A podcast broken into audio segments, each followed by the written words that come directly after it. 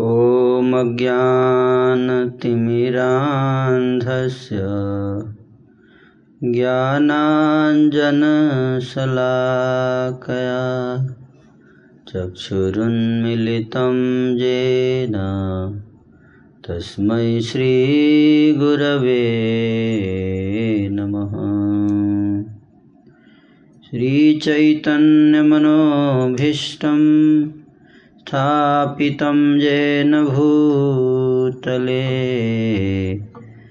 स्वयं रूपकदा मह्यं ददाति स्वपदान्तिकम्। वन्देऽहं श्रीगुरो श्रीयुतापदकमलं श्रीगुरुन् वैष्णवांश। श्रीरूपं साग्रजातं सहगणरघुनाथान्वितं तं सजीवम् साद्वैतं सावधूतं परिजनसहितं कृष्णचैतन्यदेवं श्रीराधाकृष्णपादान् सह गणललिता श्रीविशाखान्वितां स। हे कृष्णकरुणासिन्धु दीनबन्धु जगत्पते गोपेश गोपिकान्त राधाकान्त नमोऽस्तु ते। तप्तकाञ्चन गौराङ्गी। राधे वृन्दावनेश्वरी। वृषभानु सुते देवी। प्रणमामि हरिप्रिये वाञ्छाकल्पतरुभ्यश्च। कृपासिन्धुभ्य एव पतितानां पावनेभ्यो वैष्णवेभ्यो नमो नमः। जय श्रीकृष्णचैतन्य प्रभु नित्यानन्द। श्री अद्वैतगदाधर श्रीवासादिगौरभक्तवृन्द। हरे कृष्ण हरे कृष्ण। कृष्ण कृष्ण, हरे हरे। हरे राम हरे राम। राम राम, हरे हरे। नमो महावदान्याय। कृष्णप्रेम प्रदायते। कृष्णाय कृष्णचैतन्या नाम्ने गौरत्विषे नमः। आजानुलम्बितभुजौ कनकावदातौ सङ्कीर्तनैकपितरौ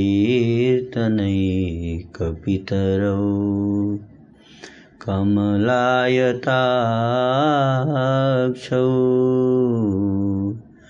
विश्वम्भरौ द्विजवरौ जुगधर्मपालौ वंदे जगत्प्रियकरौ करुणावतारौ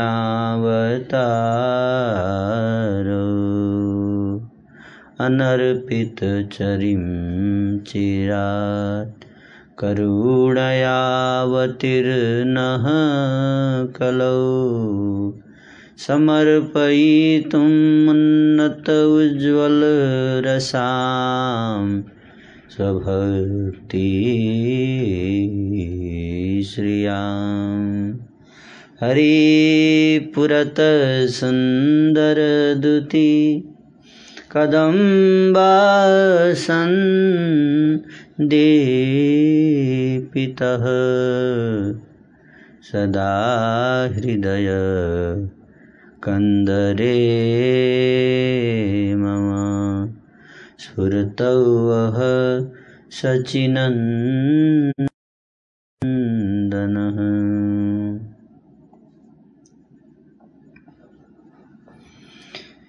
जय जय गौराचन्द्र जय नित्यानन्द देह हृदय तुम्हार पद द्वन्द गोष्ठीर सहित गौराङ्ग जय जय। सुनिले चैतन्य कथा भक्ति लव्य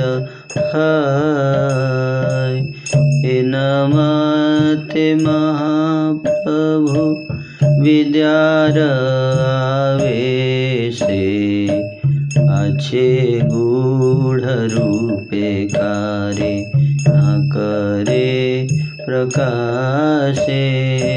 सन्ध्यावान्दनदी प्रभु प्रभुकरी काले नमस्कारि जननीर पढायित चले।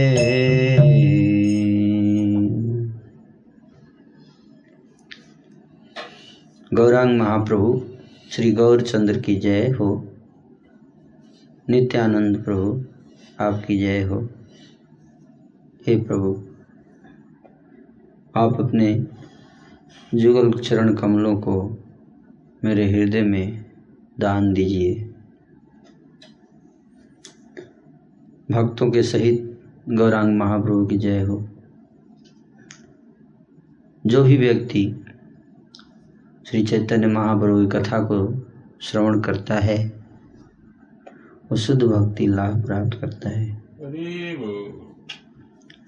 हिन मत महाप्रभु विद्या से इस प्रकार महाप्रभु विद्या के आवेश में बड़े गुप्त रूप धारण करके नवद्वीप में भ्रमण कर रहे हैं और अपने आप को प्रकट नहीं करते। संध्या बंदन आदि प्रभु करी उषा काले सुबह सुबह उठकर संध्या बंदन आदि करते हैं और उसके बाद अपनी माता को प्रणाम करते हैं और उसके बाद पढ़ाने के लिए निकल जाते हैं। अनेक जन मेरा वृत्या मुकुंद संजाय। पुरुषोत्तम दास हय, जहाँ तनय प्रतिदिन से भाग्यवंतेर आलय। पढ़ाइते गौराचंद्र करे न विजय। करें कि अनेक जन्मेर भृत्य मुकुंद संजय। मुकुंद संजय केवल एक जन्म नहीं, इस जन्म के सेवक नहीं है। अनेक जन्मेर। कई जन्मों में भगवान ने अवतार लिए, हर समय वो साथ में लीला करने के लिए आते हैं। और साथ ही साथ उनके एक पुत्र भी हैं, जिनका नाम है पुरुषोत्तम दास। हुँ? क्या? पुरुषोत्तम दास। तो पुत्र, पिता और पुत्र दोनों पुरुषोत्तम संजय जो हैं, वो बड़े भाग्यवान यहाँ पे बताए जा रहे हैं। हुँ? क्यों? क्योंकि चैतन्य महाप्रभु उनको खुद पढ़ाते थे। जो भग, जिसको खुद भगवान पढ़ाते वो भाग्यवान हो गया, है ना? चंडी गृह गिया प्रभु बसे न प्रथा प्रथमे तबे से से शिष्य गण, ऐसे न क्रमे। हितो मध्ये कदाचित को न दीने, कपाले तिलक ना करिया था के भ्रमे। भगवान चलते चलते कहाँ पहुँच गए? चंडी मंडप। चंडी मंडप मतलब समझते हैं ना? हम्म? हम्म। तो भगवान पहुँच के बैठ जाते थे, फिर धीरे धीरे स्टूडेंट्स भी आते थे।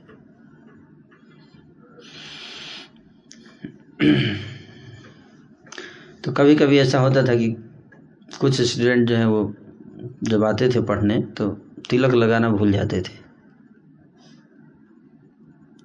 ना? माथे पे तिलक लगाना भूल जाते थे स्टूडेंट तो धर्म सनातन प्रभु थापे सर्वधर्म लोक रक्षा लागि प्रभु नलंघे न कर्म।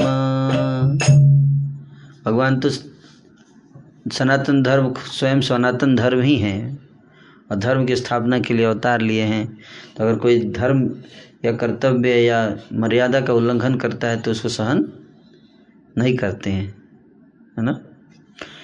हे न लजा ताहार देह न से क्षण, से आर नाई से कबू संध्या करीने तुरंत उसको सजा देते थे महाप्रभु, हैं? उसको दंड दे देते ताकि इस तरह से दंड देते कि शर्मिंदा हो जाए। बिना तिलक के आता था तो? हम्म, कोई स्टूडेंट उसके बाद दोबारा कभी ऐसा साहस नहीं करता था भूलता नहीं था। प्रभु बोले के ने भाई, कपाले तुम्हार, तिलक ना देखी के ने की युक्ति थार। तो भाई, आज तिलक नहीं दिख रहा है। क्या, आपका क्या पक्ष है, बताइए। अपना पक्ष रखने का भी मौका दे देते। हैं? क्या आप बताइए, तिलक क्यों नहीं पहना आज? आप, अपना पक्ष बताइए। ये बहुत इम्पोर्टेंट है। उसको अपना पक्ष एक्सप्लेन करने का मौका भी देते थे। बुझिलाई आजी तुमी नहीं कर संध्या। आजी भाई तुम्हार हईल संध्या बंध्या। बोले कि, भाई, तिलक नहीं लगा, इसका मतलब लगता आज संध्या बिना किए आए हो। संध्या नहीं किए क्या? हुँ? मुझे समझ में आ गया कि तुम्हारा संध्या आज सुबह जो है तुम्हारा बेकार हो गया। संध्या नहीं किया सुबह सुबह तो सुबह तुम्हारा बेकार हो गया, है ना? ऐसे बोलते थे। चल संध्या कर गिया, गृह पुनर्बार। संध्या करी तबे से हसीह पढ़ी बार बहुत स्ट्रिक्ट है निकाल दिए बोले, जाइए, घर जाइए। घर जाइए, संध्या करके फिर आइएगा। जब संध्या कर लीजिएगा, फिर आइएगा। हाँ जाके पहले संध्या करके फिर आइए। है ना? बहुत डिसिप्लिन पक्का था क्लास का। प्रभुर जते कया छे शिष्यगण सबे अत्यंत निज धर्म परायण। इस प्रकार से चैतन्य महाप्रभु बहुत सारे शिष्य थे और सारे के सारे अपने ड्यूटी में पक्के रहते थे, एकदम टाइम पे आते थे, है ना? ट्रेनिंग ऐसी थी, है ना?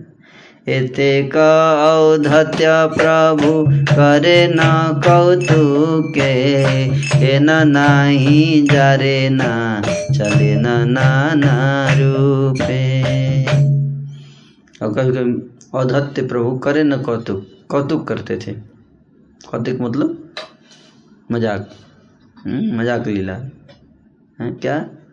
और सबके दोष निकालते थे। हम्म, टीचर का मतलब घड़ी घड़ी काढ़े खोट हम्म, गुरु कुम्हार शिशु कुंभ है घड़ी घड़ी काढ़े खोट अंदर हाथ सहार दे बाहर मारे चोट गुरु को कहा गया कुम्हार शिष्य को कुंभ लाइक दैट तो दोस्त निकालना जो गुरु का काम है ना? नहीं तो है ना? क्वालिटी कैसे आएगा? हुँ? तो बताते थे, है ना? और सबको, जितने शिष्य थे सबको टेस्ट करते थे। टीजिंग रिमार्क्स देके कैसा? टीजिंग रिमार्क्स मतलब? पिन पॉइंट करके बताते थे गलती। यानी कि चापलूसी करते थे। शिष्य का चापलूसी नहीं, है ना? सबे पर स्त्री प्रति नहीं परिहास। स्त्री देखी दूरे प्रभु न एक बास।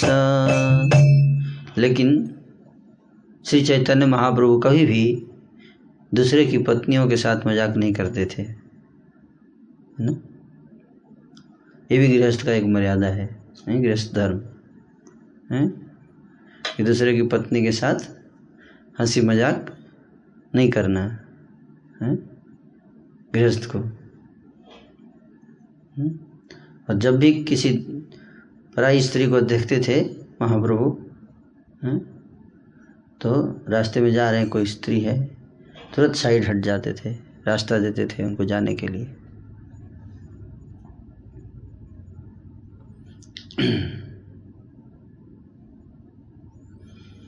विशेष चाले न प्रभु देखी श्री हटिया कर थे न से मत बचल करिया।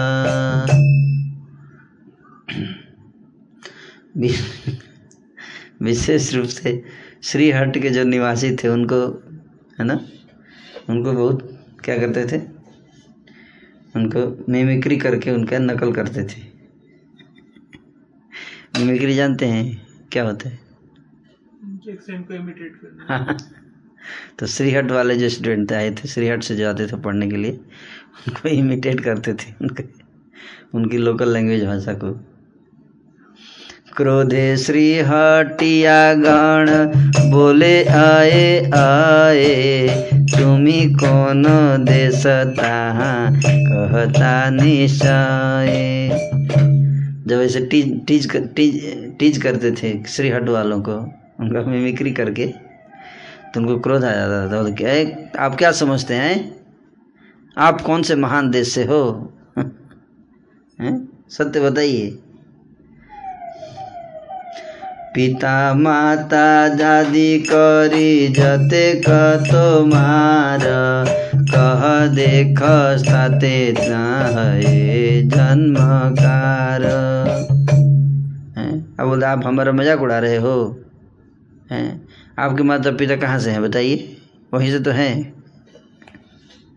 श्रीहट से ही थे, जगन्नाथ मिश्र तो स्टूडेंट बोलते थे तो आपके माता पिता कहाँ से वहीं से तो हैं।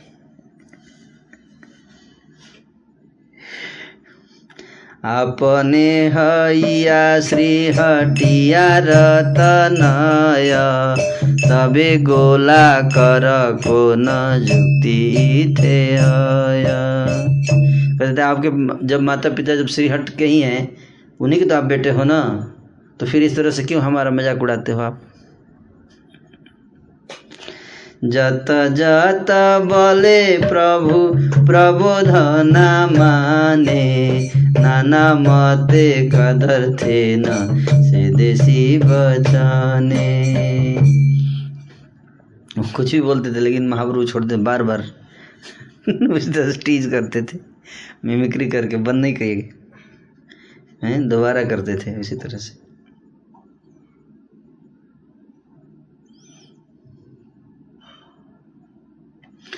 तावत चले न श्री हटियार ठाकुर। जावत ताहार क्रोध नाए प्रचुर। महाक्रोधे के हलाई जाए खेदाड़िया लगाली ना पाए जाए तरजिया गरजिया।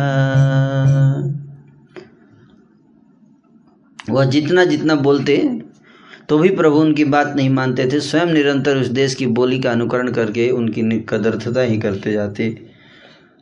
उस समय तक लगातार श्री हटियाओं की कदर्थना ही करते जाते, जब प्रचुर परिमाण में न हो जाता। महाक्रोध में कोई तो प्रभु को खदेड़ कर ले जाता। कई बार इतना इतना परेशान करते थे कि कोई खदेड़ लेता था उनको, है ना? परंतु जब प्रभु हाथ नहीं आते तो तर्जन गर्जन करता हुआ चला जाता था। ना? श्रीहट के निवासी वहाँ रहते थे ना?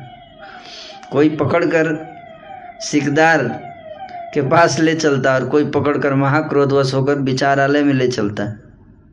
उनको ही पकड़ लेता है बार बार परेशान करता है है ना? पुलिस के पास ले जाता पकड़ के। तब उस समय प्रभु के सखागण आकर दोनों में समझौता करा कर ले आते। किसी दिन प्रभु किसी के बंगला की ओट में होकर उसके शुष्क तुम्बा को तोड़कर ज़ोर से भाग जाते थे। घर के पीछे जाके छुप जाते थे और जाके उसका तुम्बा का जो फल था, उसको तोड़ तोड़ के भाग जाते थे। इस प्रकार प्रभु सबके साथ चपलता करते थे। केवल स्त्री मात्र की ओर दृष्टिपात नहीं करते थे। संसार में प्रसिद्ध है कि इस अवतार में प्रभु ने स्त्री नाम श्रवण भी नहीं किया। इस अवतार में स्त्री नाम श्रवण भी नहीं किया, क्योंकि सन्यासी का रोल करना है। इसीलिए जितने महिमाशाली महत पुरुष हैं उन सब में से कोई गौरांग नागर ऐसा स्तव स्तव में वर्णन नहीं करता है। हाँ?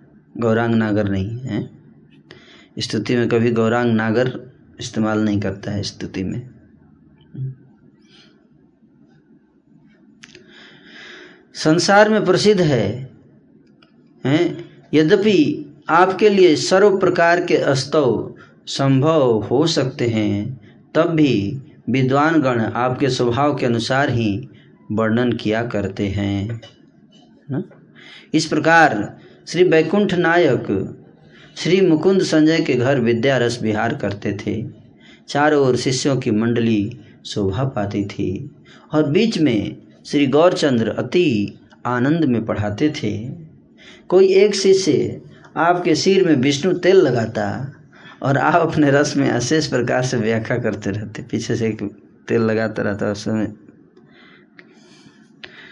लेक्चर भी दे रहे हैं और तेल भी लग रहा है। उषा काल से लेकर दो प्रहर तक गुण निधान श्री प्रभु पढ़ाकर तब श्री गंगा स्नान को जाते थे, दोपहर तक पढ़ाते थे। उसके बाद गंगा स्नान। इस प्रकार आप सब शिष्यों को, नित्य के पाठ को प्रतिदिन आधी रात तक विचरवाते थे। आधी रात तक बैठा के बाद में फिर उनको बोलते थे, रिवाइज करो, जो आज पढ़ाया गया है। इसीलिए प्रभु के निकट एक वर्ष ही पढ़कर सब सिद्धांतों के जानकार होकर सब शिष्य पंडित हो जाते थे। बहुत टाइट कोचिंग था इनका। क्योंकि बाद में पर्सनल मॉनिटरिंग भी करते थे सबका है ना? आधी आधी रात तक पढ़ाते थे, बैठ के चेक करते थे, पढ़ एक साल में फ़र्स्ट क्लास विद्वान बन के निकलते थे। इस प्रकार प्रभु विद्या रस बिहार में मत थे। उधर श्री सची देवी अपने पुत्र के विवाह कार्य की निरंतर चिंता करती थी। आप निरंतर संपूर्ण श्री नवद्वीप भर में पुत्र के सदृश कन्या का विचार किया करती रहती थी। इस नवद्वीप में एक महाभाग्यवान, दयाशील स्वभाव श्री सनातन नाम के विप्र निवास करते थे। एक और नाम आ गया क्या? श्री सनातन। श्री सनातन विप्र नवद्वीप में। है ना? जो छल कपट रहित, परम उदार, विष्णु भक्त, अतिथि सेवन और परोपकार में रत हुए, सत्यवादी थे, जितेंद्रिय, महान वंशज में उत्पन्न थे, जिनकी राज पंडित पदवी थी एवं जो सर्वत्र विख्यात थे।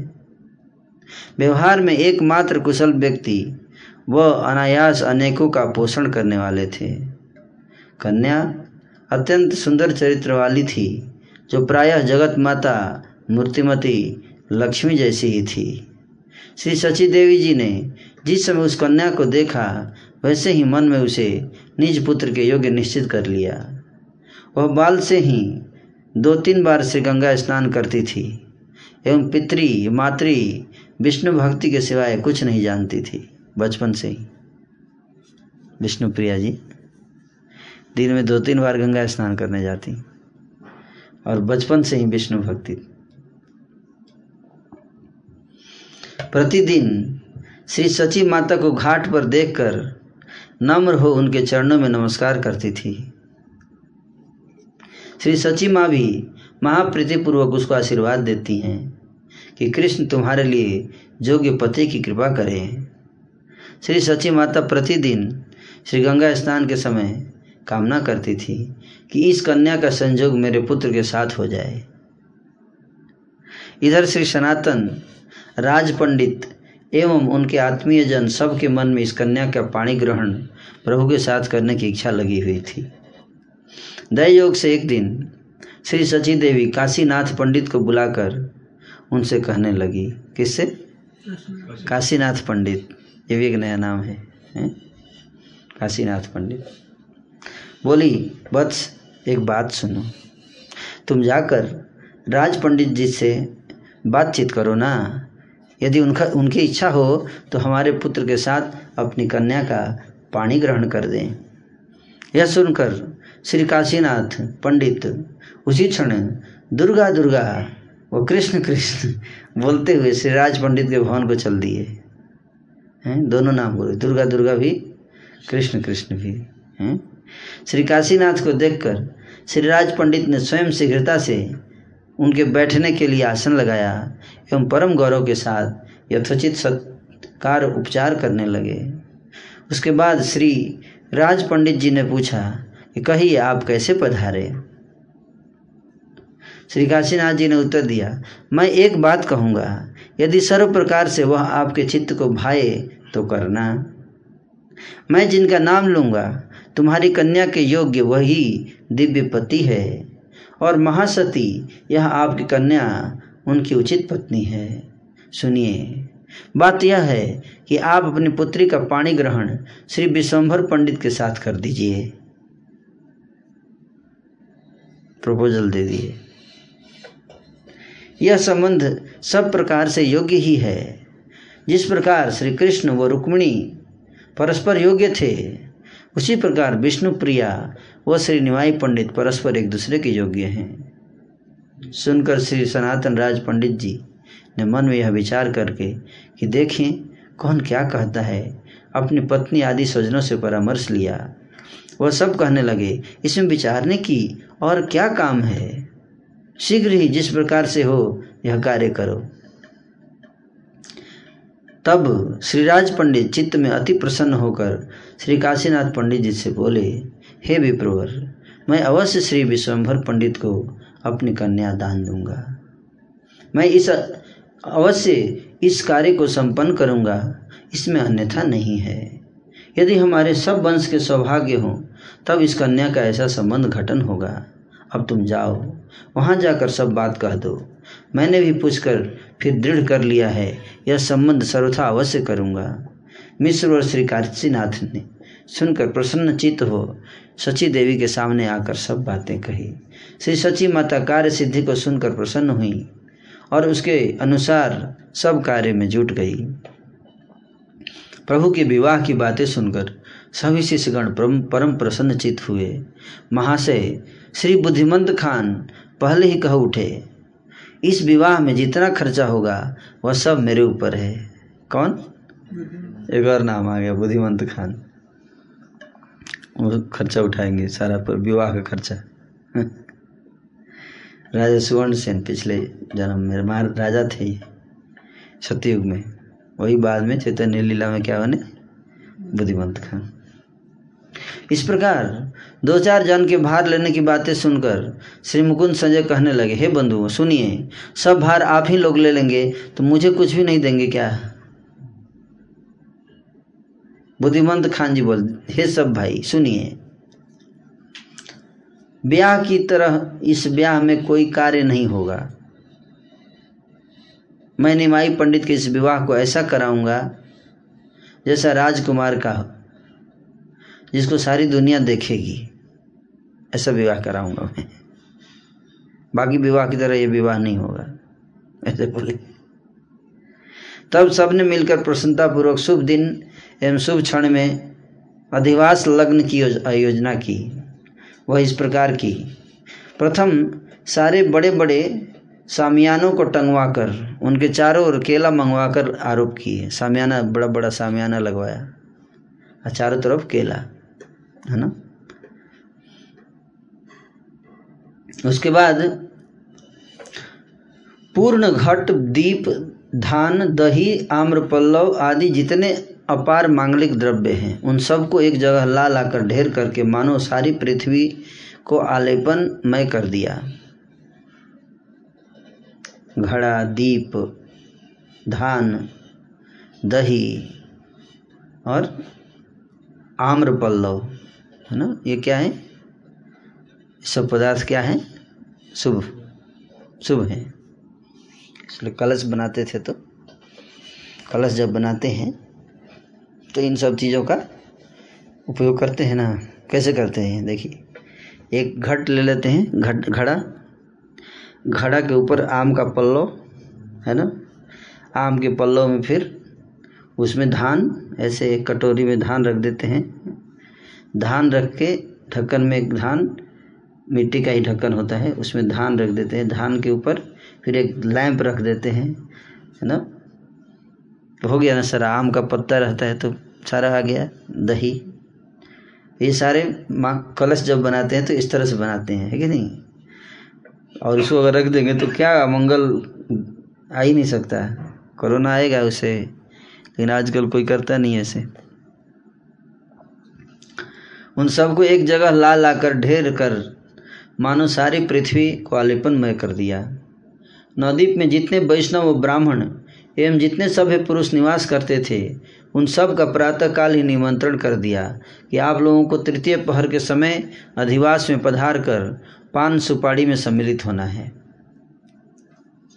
तृतीय पहर में अधिवास शुरू होगा है ना? तीन बजे के बाद है ना? तो सबको आना है और पान और सुपाड़ी में है ना? पार्टिसिपेट करना है। आएँगे आप? और दिवस को आएँगे? नहीं आएँगे पार्टिसिपेट करने। फंस गए। परेशान है पहले पाँच सौ पारी क्या है तो, तो उसके बाद सोचेंगे क्या पाँच सौ पारी नहीं जानते। नाम ही नहीं सुने। नाम तो सुने लेके आना है क्या करना भाग लेना है उसमें। बांटा जाएगा सबको पान और सुपारी।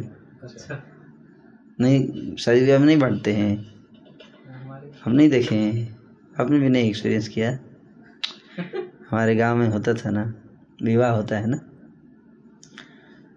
तो थाली में एकदम पान रहता है सुपारी सबको बांटा जाता है। हम लोग भी खाए हैं लेकर। बचपन में पान उठा उठा कर खाते थे फ्री में मिलता था उस दिन।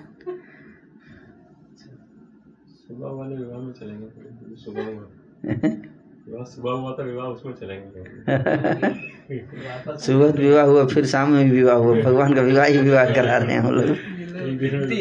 एक में- सोने के केले थे इसमें केले हैं सिर्फ़। तीसरी शादी हो गई। हाँ। इतना विवाह कराती है भगवान का देख भगवान कितने खुश होंगे सोचिए। जे भी अपराहन काल हुआ है? भगवान सोच रहे हैं अपना विवाह नहीं कर रहा है हमारा करा रहा है।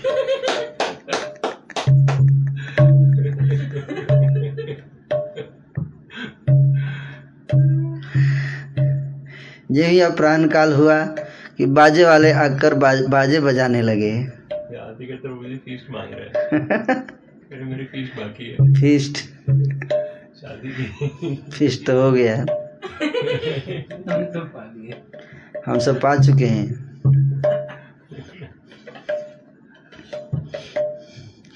फ़ीस तो तिरहुत वाले देंगे।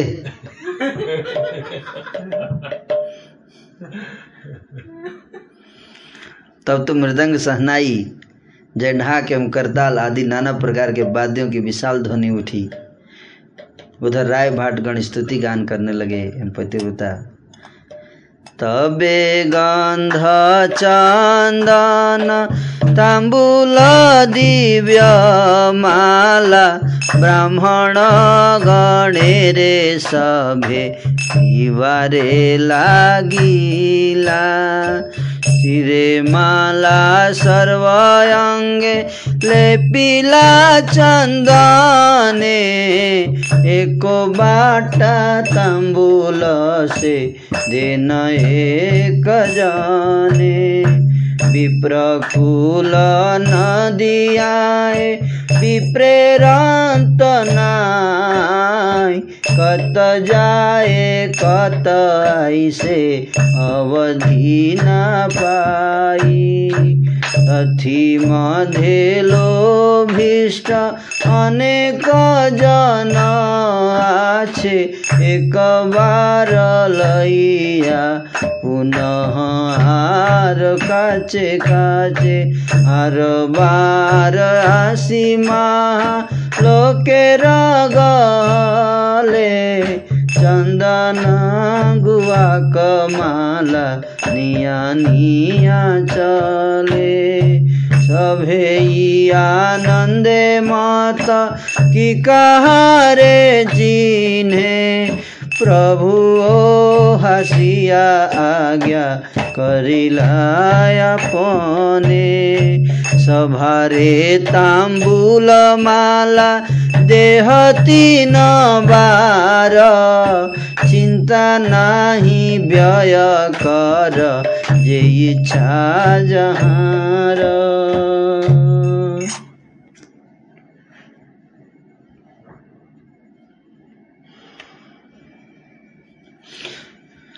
विप्रगण वेद ध्वनि करने लगे। उस समय द्विज, द्विजेंद्र कुलमणि श्री विश्वम्बर चंद्र उनके बीच में आकर बैठे। उनके चारों ओर ब्राह्मण मंडली बैठी हुई। देखकर सभी लोगों को परम आनंद हुआ।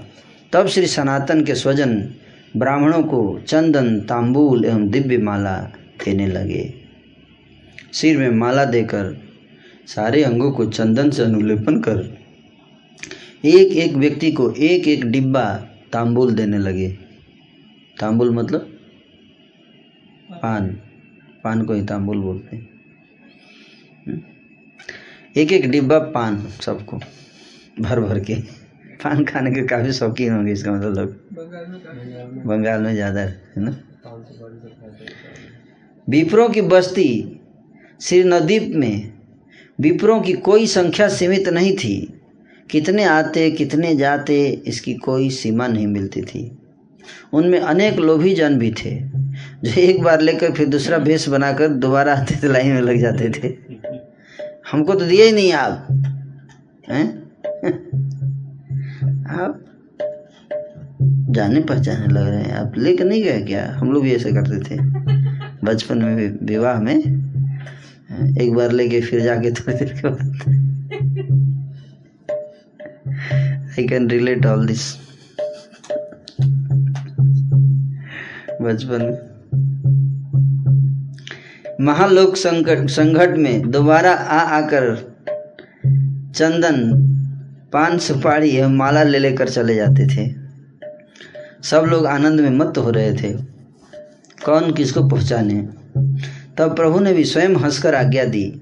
सब लोगों को तांबुल वो माला तीन तीन बार दो। भगवान बोले, पान और माला तीन तीन बार सबको दो।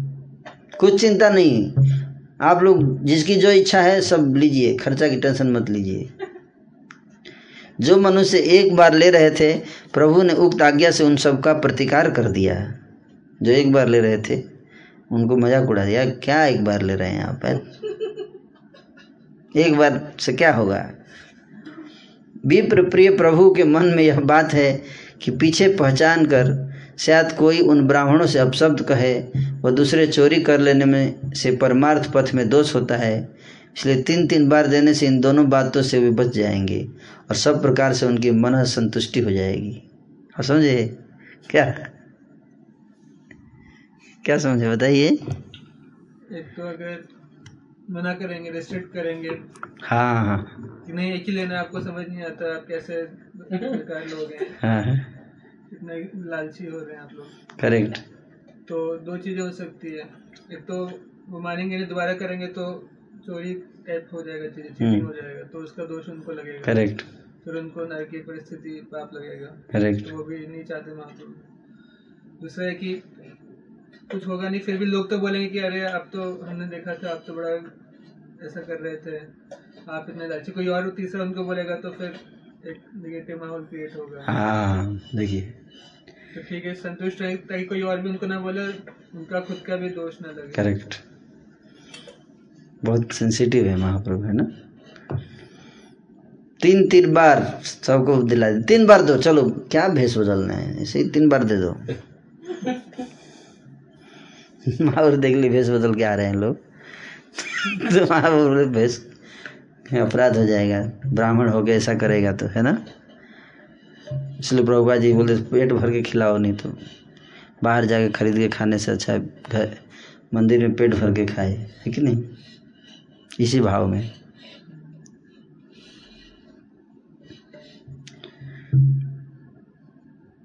इस प्रकार से देते देते माला चंदन पान सुपारी आदि सब वस्तुएँ अनंत हो गईं।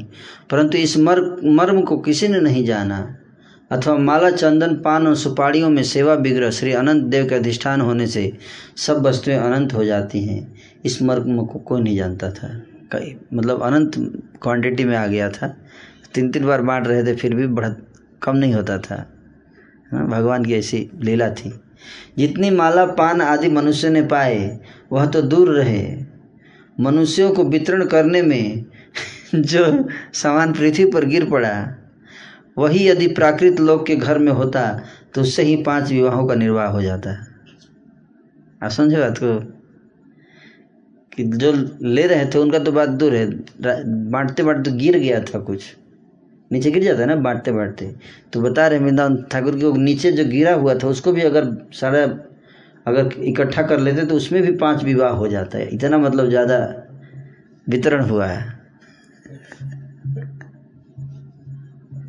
हैं? समझे बात को?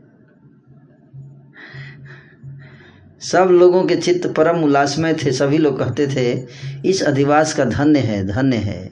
हमने इस नवद्वीप में लखपति भी देखे हैं, परंतु किसी के बाप ने भी ऐसा अधिवास नहीं किया। तो बुद्धिमंत खान थे ना?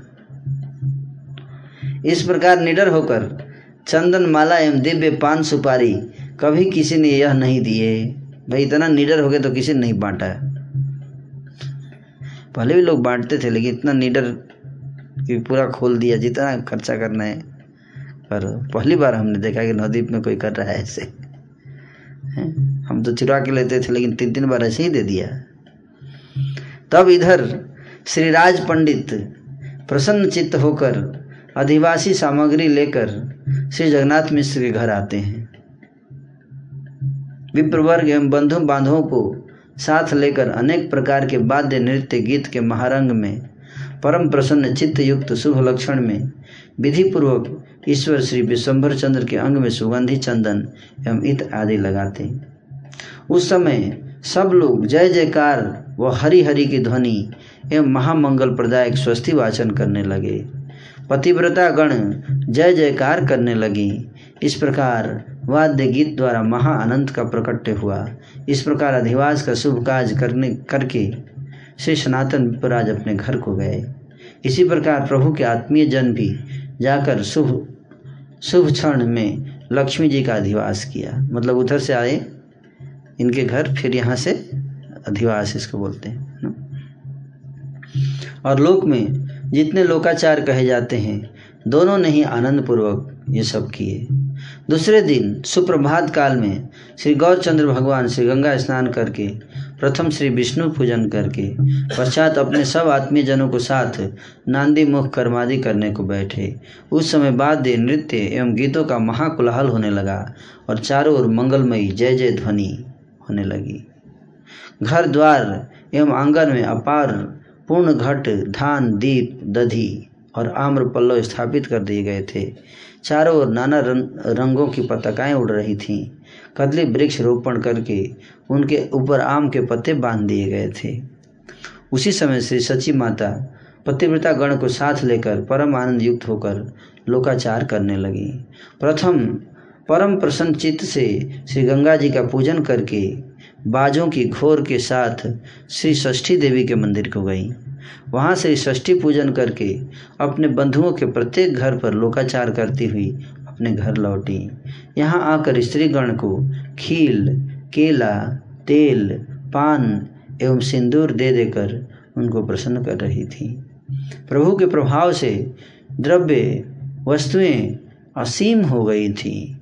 श्री सची माँ, जिस भी, श्री सची माँ भी सबको पाँच पाँच, सात सात बार दे रही थी। एक बार नहीं, पाँच पाँच बार, सात सात बार बांट रही थी। सब स्त्रियाँ तेल में नहा गई थी। ऐसी कोई भी स्त्री नहीं थी जो अपने मन में भरपूर संतुष्ट ना हुई हो। इसी प्रकार श्री विष्णु प्रिया जी की माता जी भी अपने वहाँ प्रफुल्ल चित्त से महा आनंद मना रही थी। यहाँ श्री राज पंडित जी चित्त के उल्लास में आकर सब कुछ निक्षेप कर महा आनंद सागर में प्रवाहित हो रहे थे। उधर श्री गौर सुंदर सब विधि कर्म पूर्ण करके जब अवसर पाकर थोड़ी देर बैठे, तब परम नम्रता पूर्वक विप्र वर्ग को भोजन एवं वस्त्र देकर उन्हें प्रसन्न करने लगे। जो जैसा पात्र था, अथवा जिसको जैसा दान उचित था, प्रभु उसी प्रकार से सबका सत्कार कर रहे थे। विप्रगण भी महाप्रीतिपूर्वक भोजन करके आशीर्वाद देकर अपने अपने घरों को गए। जब तृतीय पहर का समय हुआ, तब सब लोग आकर प्रभु के बेश रचना का करना प्रारंभ करने लगे। आपके समस्त श्री अंगन में चंदन अनुलेपित कर। अर्धचन्द्राकृति करि, ललाटे चन्दन तथि मध्ये गन्धेर तिलक सुशोभन। अद्भुत मुकुट शोभे शिरेर उपर सुगन्धी मालाए पुनः तिलकलेवर दिव्य सूक्ष्म पीतवस्त्र त्रिकक्षविधाने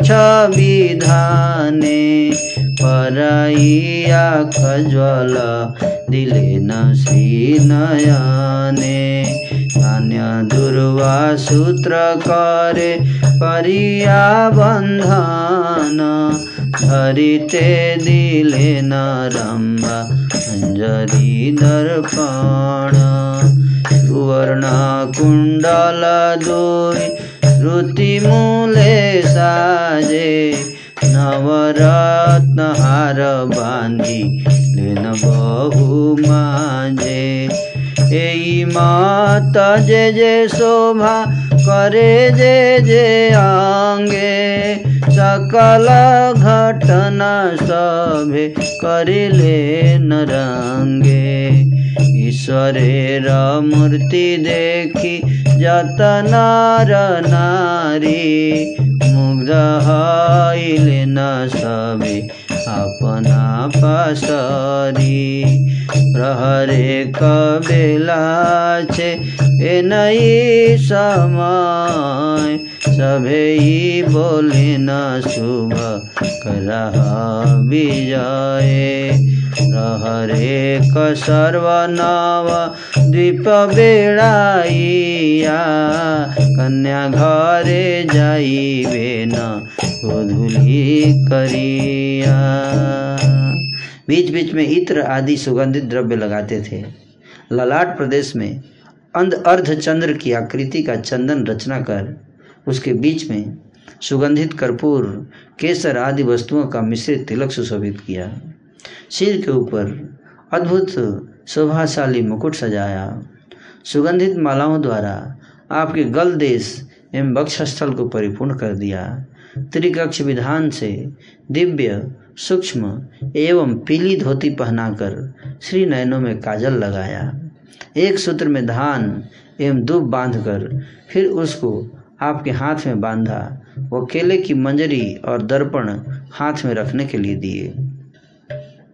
दोनों कर्ण मूलों में दो सोने के कटोरे सजाकर पहनाए हुए बाहुओं में, पहनाए बाहुओं में नवीन नवीन रत्नों के हार के केयूर बाँध दिए। इसी प्रकार जो वस्तु अलंकार जिस जगह फप सकते थे रंग पूर्वक यह सब वस्तुएँ व अलंकार वहीं वहीं संयोजित किए।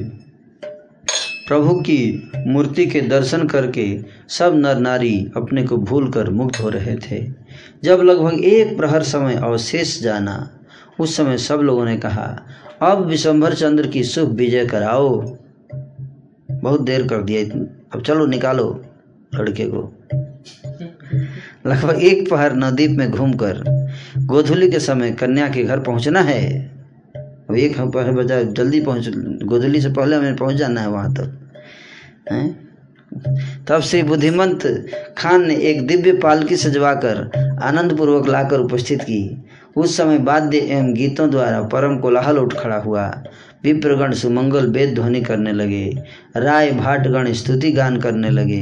इस प्रकार चारों ओर आनंद का अवतरण हुआ। तब प्रभु श्री गौरांग महाशय माता जी की परिक्रमा करके वो परम सत्य का सत्कार पूर्वक विप्रगण को नमस्कार करके पालकी में विराजे और चारों ओर मंगलमयी जय जय ध्वनि उमड़ पड़ी। नारी गण भी जय जयकार करने लगी। आगे जत पदाति का बुद्धिमंत खान। चलिया हैया दुई सारी पाटो यार। खाना पढ़ने पता का चलिल तर पाछे। विदूषक सकल चलिल नन काचे नर्तकवा न जानी कतेक संप्रदाय परम उल्लास दिव्य नृत्य करी जय। ढाक बीर ढाक मृदंग का वटह दगड शंख बंसी करता। कर गो शिखा पंच शब्दी बादे, बाजे जत। लिखी बे बाद्य भंड बाजी जाए कत। लक्ष लक्ष शिशु बाद्य भंडेर भितरे। लगे नाची जाय, देखी हसे नहीं सरे। महाकौतुक देखिया शिशु रखी दाय। ज्ञानवान सभे लजा चढ़ी नाची गाय। प्रथमे आसिए गंगा तीरे कथो छण करिले ननित गीत आनंद बजान। सबे पुष्प वृष्टि करी, गंगा नमस्कारी। तमे न कौतुक श्रवण द्वीप पूरी। देखी अति अमानुष विवाह संभार। सर्वलोक चिते हय महा चमत्कार। बड़ बड़ विवाह देखिया छलो का बोल यही मत समृद्ध नहीं देखी कोन काल? यही मत स्त्री गुरु से प्रभु रे देखिया। आनंदे भाषा सब स्वीकृति न दिया सभे जार रूपवती कन्या अच्छे घरे। रे सब विप्र सभे विमरी सकारे। हे नंबरे कन्या, नहीं पारिला मदीते। अपनार भाग्य नहीं हईब के माते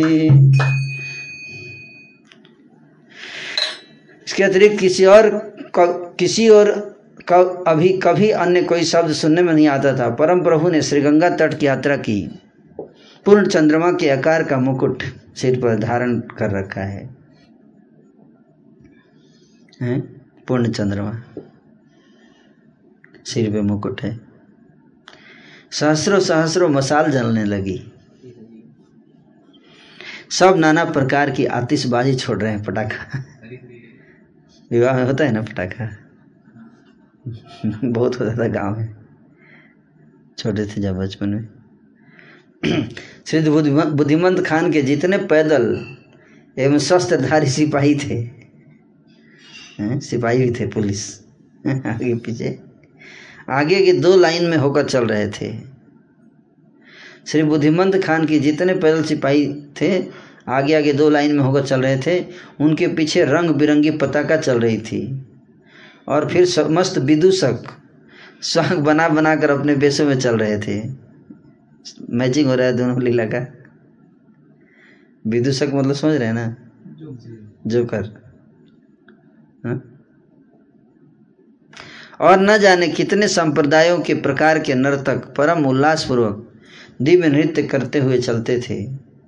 जय ढाक वीर ढाक मृदंग, कहाल, पटह, दुंदुबी, शंख, बंसी, करताल, बरगो, सिंगा, पंच, शब्दी आदि जितने प्रकार के बाजे बजते चलते थे, उनकी गणना करके लिखा नहीं जा सकता।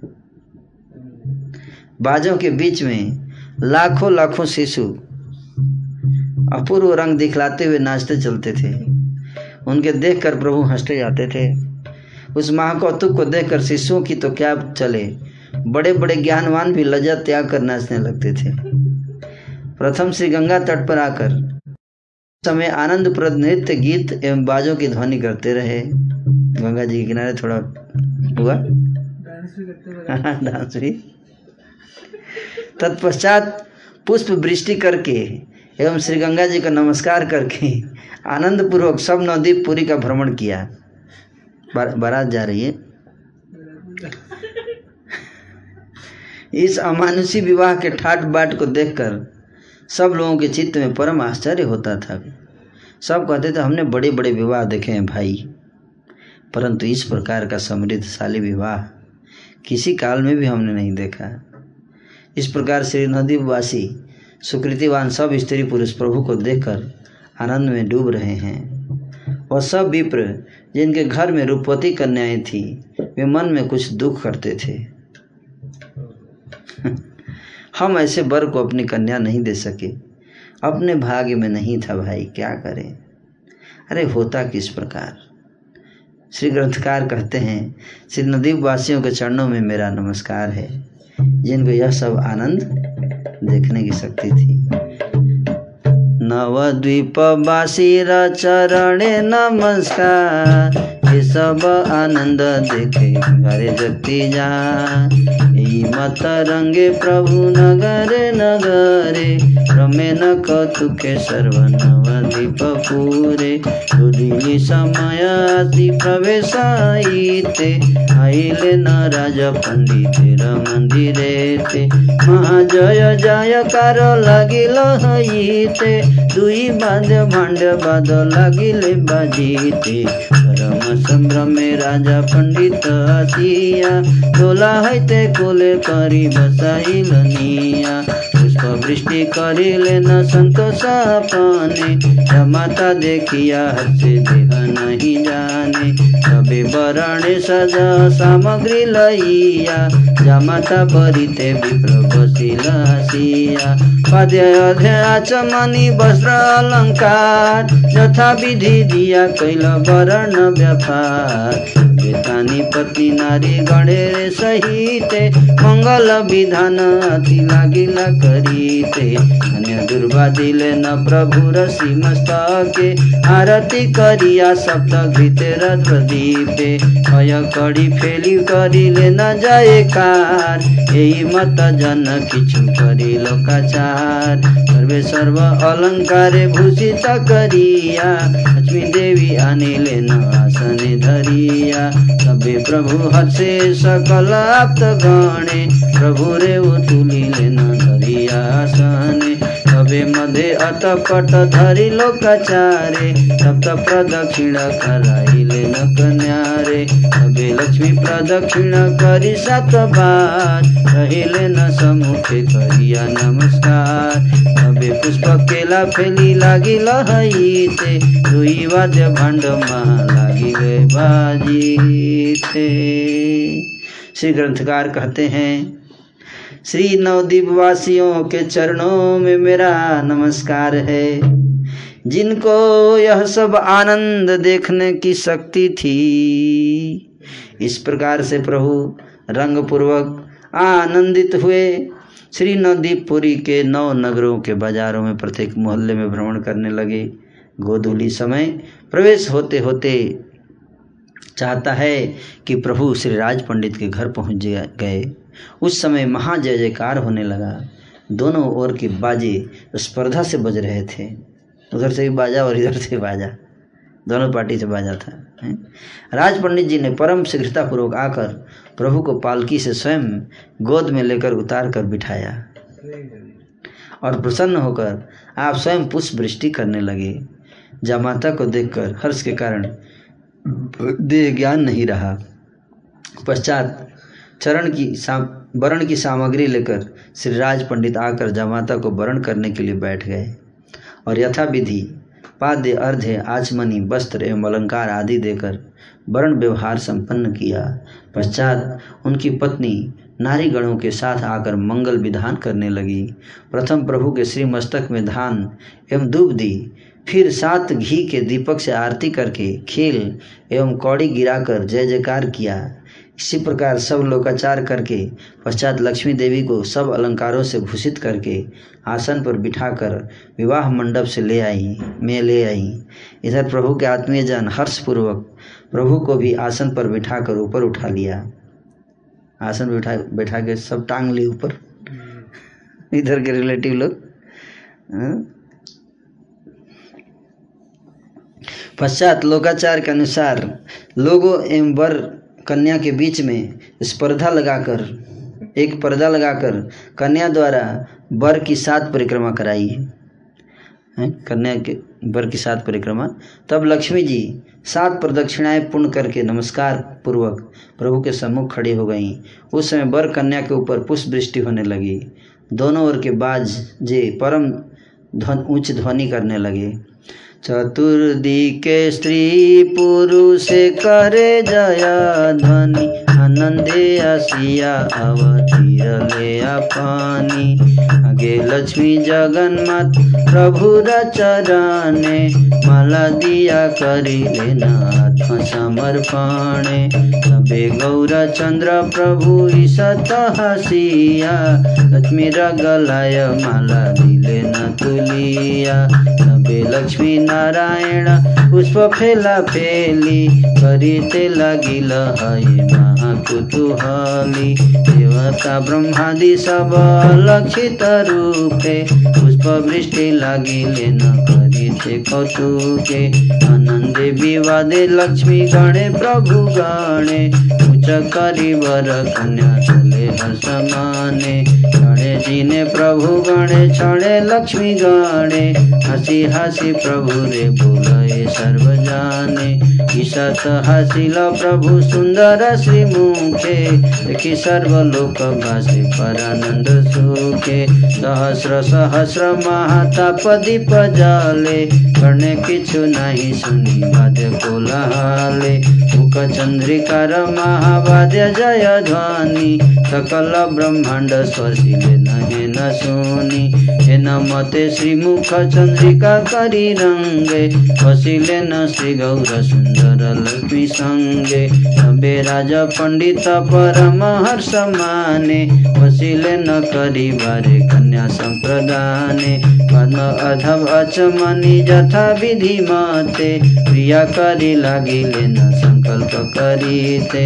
विष्णु प्रीति काम्य करी श्री लक्ष्मी र प्रीता। प्रभु रसी करे समर्पिले न दुहिता। सबे दिव्य धेनु भूमि सैया दासी दास, अनेक जौतुक दिया करिल उल्लास। लक्ष्मी बसाइल प्रभु वाम पासे, होम कर्म करीते लगिला तब से से बाजे बजने लगे।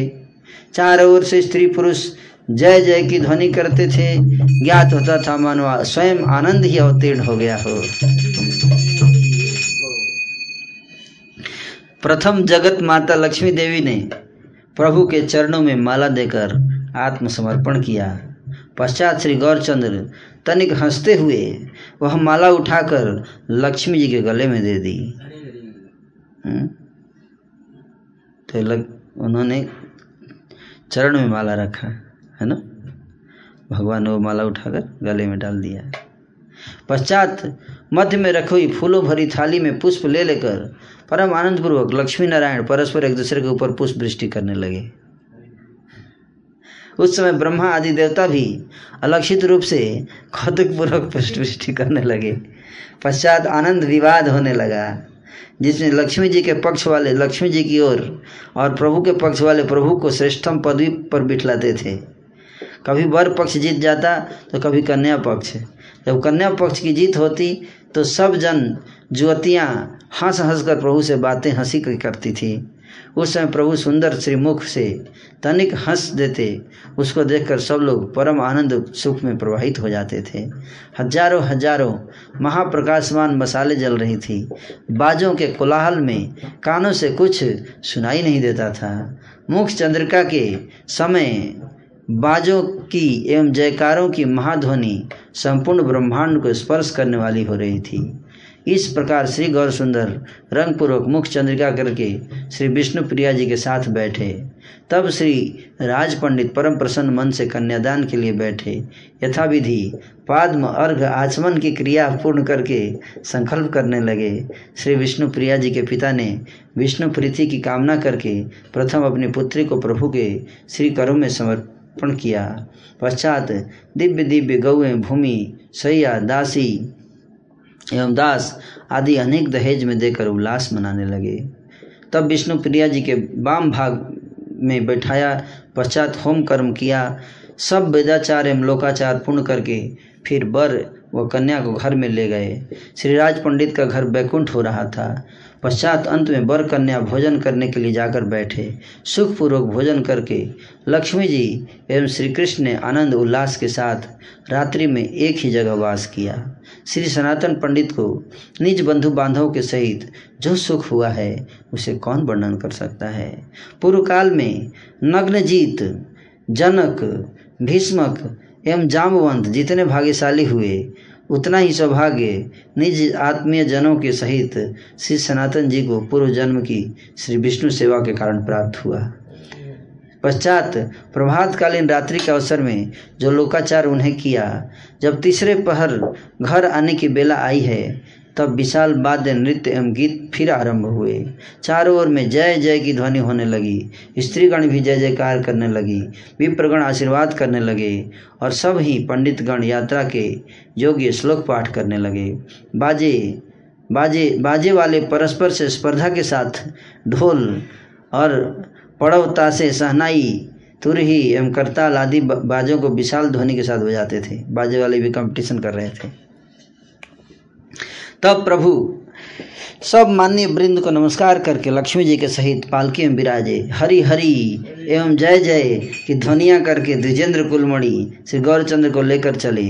पथ में जितने लोग प्रभु को जाते हुए देखते थे, वह सभी अनेक प्रकार से इनकी प्रशंसा करते थे। स्त्रीगण देखकर कहती थी कि इस भाग्यवती ने न जाने कितने जन्म पर्यंत लक्ष्मी जी एवं पार्वती जी की सेवा किए कोई कहती, ऐसा मालूम होता है कि यही श्री महेश व पार्वती हैं। के हा बोले है न, बूझी हर गौरी के हा बोले है न, बूझी कमला श्रीहरी के हो बोले ए दुई काम देवराती। के हो बोले, इंद्र सची, लय मोर माथी। के ह बोले, हे न बूझी, रामचंद्र सीता। यही मत बोले, सर्व सुकृति बनीता। न भाग्यवंत स्त्री पुरुष न दियार ए सब संपत्ति देखी बारे शक्ति जार। लक्ष्मी नारायण मंगल दृष्टि पाते सुखमाए सर्वलोक हैल नदियाते। नृत्य गीत वाद्य पुष्प वर्षिते वर्षिते परमायानन्दे आई सेन सर्वपथे। शुभ क्षणे प्रभु सकल मङ्गले गृहे लक्ष्मी कृष्ण कुतूहले। बसिले न लक्ष्मी नारायण। जय ध्वनि मय हैल सकल भुवन कि आनन्द से अकथ्य कथन से महिमा को न जाने करिबो वर्णन जहाँ मूर्ति र विभा देखिले नयने, सर्व पाप युक्त जाए वैकुण्ठ भुवने। श्री प्रभुर विभालोक देखिते साक्षाते तेहि तान नाम दया मय दीनानाथे। तबे जब नट भाट भिक्षुक गणे रे तुसिले न वस्त्र धन वचने सभारे विप्रगण आप्तगण सभार प्रत्येके। आपने ईश्वर वस्त्र दिले न कौतुके बुद्धिमन्त खाने प्रभु दिलाया लिङ्गन कहान आनन्द यति अकथ्य कथन ये सब लीलार कभु नाही परिछे आविर्भाव तिरो भाव सबे कहेबे कोई नारी कहती है, उसको तो ऐसा समझ पड़ता है कि यह श्री लक्ष्मी नारायण है। कोई कहती है, ये दोनों कामदेव और रति है। कोई कहती है, नहीं नहीं, मेरी बुद्धि के अनुसार तो ये इंद्र और सची हैं। तो कोई कहती है, अरे, ये तो ऐसा प्रतीत होते हैं जैसे श्री रामचंद्र जी और सीता जी हों। तब सुकृतिशाली वनिताएँ इसी प्रकार से अपनी अपनी मति के अनुसार कह रही हैं, श्री नवदीप के ऐसे भाग्यवान स्त्री पुरुष हैं, जिनमें यह सब संपत्ति देखने की शक्ति है? लक्ष्मी नारायण के शुभ दृष्टिपात से श्री नवदीप के सब लोग सुखमय हो गए। सब लोग संपूर्ण पथ में नृत्य, गीत, वाद्य एवं पुष्प वृष्टि करते करते परम आनंद पूर्वक चले आ रहे थे। पश्चात सकल मंगल के साथ आनंद पूर्वक लक्ष्मी कृष्ण, श्री विष्णु प्रिया श्री गौरचंद्र शुभ क्षण में घर के निकट आ पहुँचे। तब श्री सची माता पतिव्रता स्त्री गण के साथ लेकर हृष्ट चित्त से पुत्र एवं पुत्र वधु को द्वार पर से घर लिवा लाई। जब श्री लक्ष्मी नारायण के घर में आकर बैठे, उस समय संपूर्ण ब्रह्मांड में जय जय की ध्वनि गूंजने लगी। उस समय जो अद्भुत आनंद हुआ वह अकथनीय है। उस समय के सुख की महिमा को कौन मनुष्य वर्णन कर सकता है? जिसकी श्री मूर्ति का विवाह भी नेत्रों से देख लेने पर सर्वपाप युक्त भी श्री वैकुंठ धाम को जाता है, है? मूर्ति का विवाह देखने से भी। कहा जाएगा? वैकुंठ धाम जाता है। उसी प्रभु का विवाह लोग प्रत्यक्ष देखते थे। आश्चर्य इसीलिए कि उनका नाम दयामय एवं दीनानाथ है। इसलिए उनका नाम क्या है? दयामय दयामय नाम।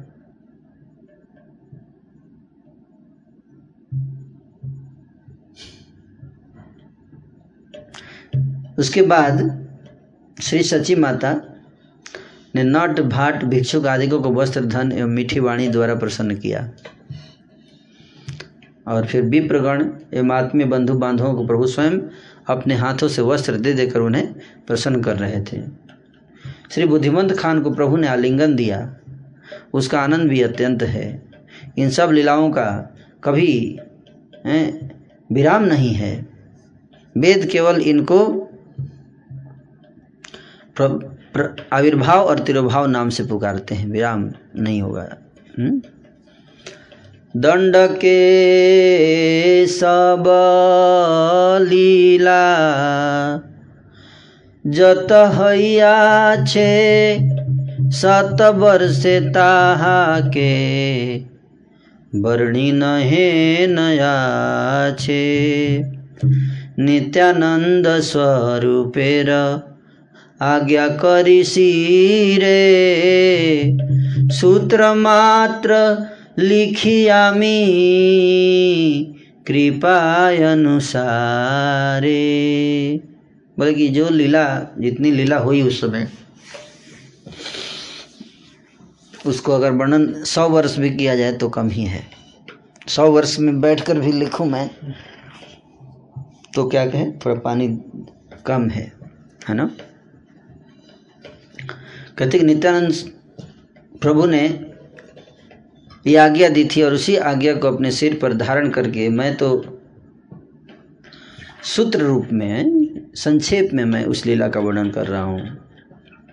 ये सब ईश्वर लीला, ये सब ईश्वर लीला, जे पढ़े जे सुने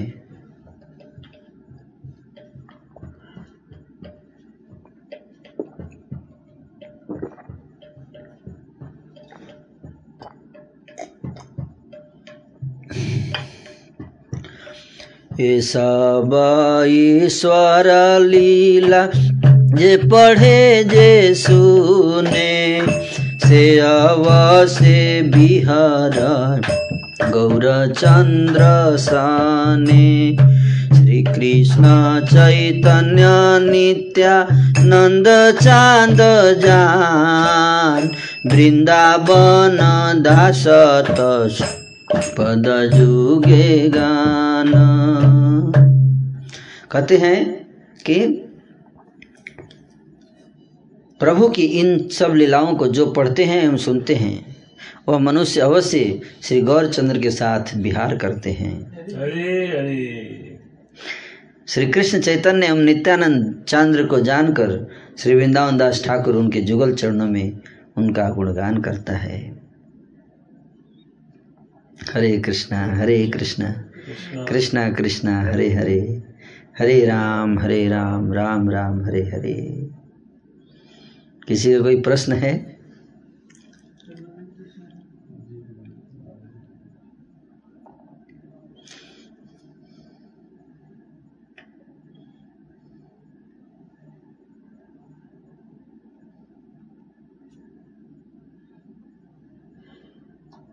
पूछ रहा है कि हेलो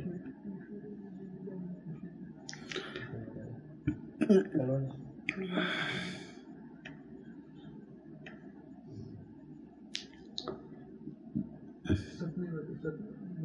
गुरु कृष्ण गुरु कृष्ण सपना सच होता है या कुछ इंडिकेशन होता है या या वहम होता है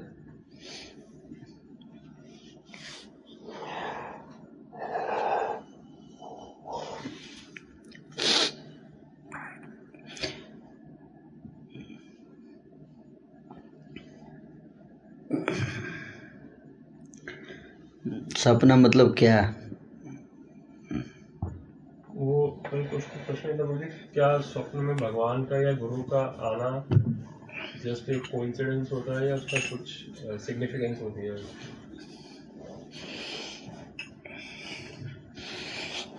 सिग्निफिकेंस यही है उसको कि आपका हृदय जो है वो भगवान के प्रति आकर्षित हो रहा है। ये सिग्निफिकेंस है और कुछ ज़्यादा नहीं समझना चाहिए। है ना? भगवान के प्रति आकर्षित हो रहा है आपका हृदय। दिस इज़ द सिग्निफिकेंस पर ये नहीं सोचना चाहिए कुछ चमत्कार हो गया। क्या चमत्कार करके क्या करेंगे? चमत्कार कॉन्शसनेस नहीं बनना चाहिए, है ना? भक्त लोगों को। What do you mean by significance क्या सिग्निफिकेंस होना चाहिए। सिग्निफिकेंस का मतलब क्या है? हवा में उड़ेंगे कि क्या?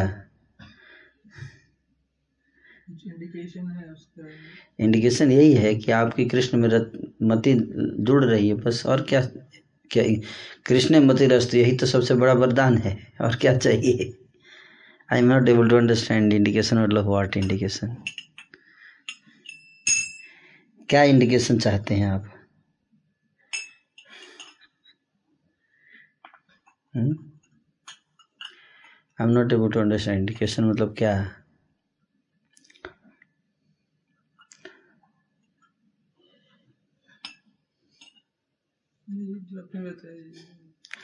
भगवान में मति लग जाए, यही सबसे बड़ा इंडिकेशन और क्या इंडिकेशन है?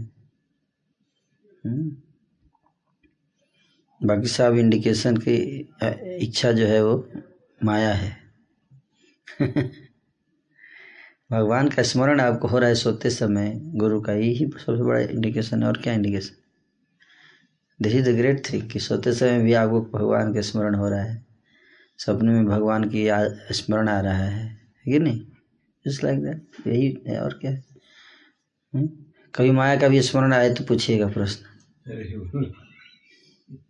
कभी कभी माया का भी सपना आता है? उसका भी इंडिकेशन पूछिएगा। हम लोग भगवान वाले सपने में इतना ज़्यादा ज़ोर देते हैं माया वाले पे ज़्यादा ज़ोर दीजिए कि वो जाए हट जाए है ना? भगवान वाला कम आता है माया का ज़्यादा आता है। है ना? उस पर फोकस कीजिए कि माया वाला कम हो और भगवान का स्मरण सपने में बढ़ता जाए बढ़ता जाए। हम्म?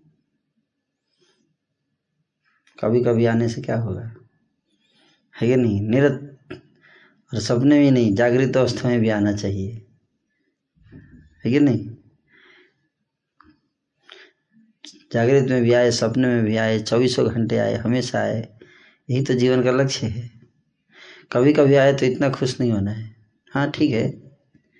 But not very happy always it should come always सततम कीर्तयंतु माम ये जना परिपासते। हमेशा आना चाहिए। हम्म? तो इसका यही सिग्निफिकेंस मेरा अंडरस्टैंड तो यही है, यही सिग्निफिकेंस है कि अब थोड़ा सा आपको कृपा मिला है। तो कभी कभी आपके सपने में आ रहे हैं। पर ज़्यादातर माया ही आती है सपने है कि नहीं?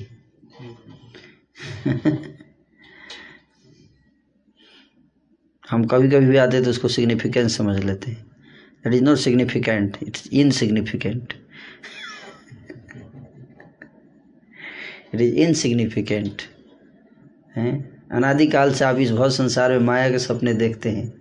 उसके सामने एक दो सपने आ गए गुरु के, कृष्ण के तो क्या सिग्निफिकेंट होगा ये this is insignificant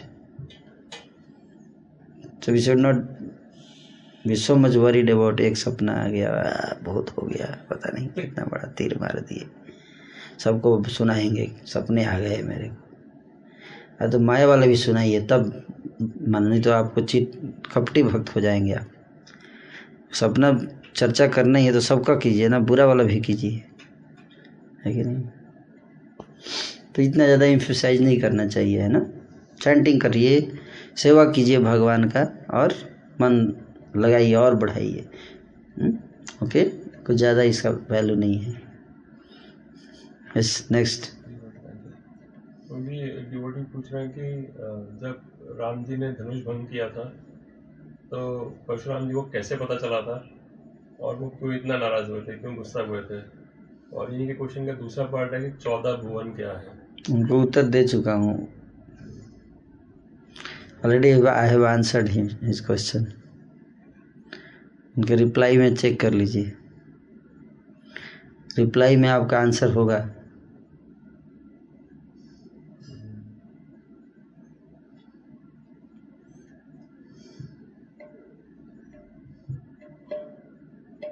next question hmm, devotee पूछे नाम अपराध और नाम आभास में अंतर हमारे प्रयास का है या फिर महत्व कृपा पर आश्रित होकर यह संभव है?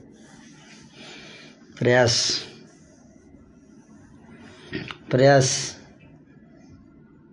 प्रयास।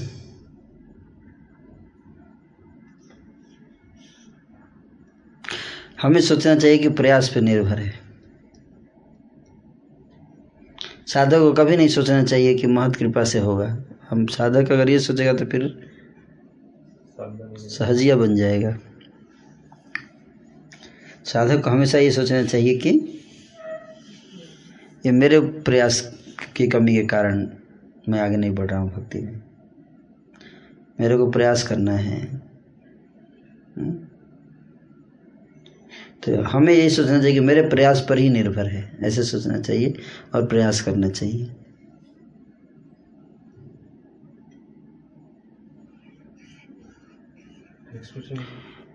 हाँ। डिवोटी पूछ रहे हैं कि संबंध ज्ञान में संबंध और राधा मदन मोहन भगवान का क्या रिलेशन है और इसका लाभ कैसे ले सकते हैं? भगवान राधा मदन मोहन जो है वो संबंध के देवता है, ऐसे आचार्य बताते हैं। कि संबंध, अविधेय और प्रयोजन। हम्म। संबंध ज्ञान। संबंध ज्ञान के अधिष्ठात्री देव हैं राधा मदन मोहन जी। हम्म। संबंध ज्ञान क्या है? मैं कौन हूँ? भगवान कौन है? प्रकृति क्या है? काल क्या है? कर्म क्या है? इन सब का यथार्थ ज्ञान। और आपस में इन सब का क्या रिलेशन है? इसका ज्ञान, इसको संबंध ज्ञान कहते हैं। उस ज्ञान में स्थित होना, अपने को स्वामी मानकर, अपने को ईश्वर भाव को मु- से मुक्त होना, ईश्वर भाव अज्ञानता है। ये भाव कि मैं ईश्वर हूँ, मैं नियंता हूँ, मैं भोक्ता हैं? ये जो है ईश्वर भाव। हम्म? तो ये अज्ञानता है। अभी क्या है? संबंध अज्ञान। संबंध ज्ञान नहीं, संबंध अज्ञान में है हम सब। हम्म? संबंध ज्ञान कब होगा? तो उसके लिए मदन मोहन जी से प्रार्थना करना चाहिए। तो मदन मोहन जी का नाम ये मदन को मोहित करते हैं। हमारा अज्ञानता क्यों है? सबसे बड़ा अज्ञानता कारण है काम। कामदेव। है ना? ज्ञान और अज्ञान के बीच में जो दीवार है, वो है काम। लस्ट की दीवार है। हम्म? काम। और उस मदन, जिसको बोलते हैं, और उसको मोहित करेंगे। उस दीवार को गिराते हैं कौन? मदन मोहन जी। तो अगर हम मदन मोहन जी की उपासना करते हैं तो मदन मोहन जी जो है, उनकी कृपा दृष्टि से वो दीवार जब गिर जाती है तो हमारी अज्ञानता नष्ट हो जाती है। अज्ञानता जब नष्ट हो जाए तो फिर संबंध में स्थित हो जाएँगे। क्या? को क्या संबंध में कि मैं कृष्ण का दास हूँ? कृष्ण मेरे स्वामी हैं, और उनकी सेवा, उनकी प्रसन्नता के अतिरिक्त हृदय में कोई और इच्छा प्रकट ही नहीं होगी। इसको कहते संबंध ज्ञान में स्थित हो जाना। हम्म? ये मदन मोहन जी के पास से होता है। जब हम प्रार्थना करते हैं।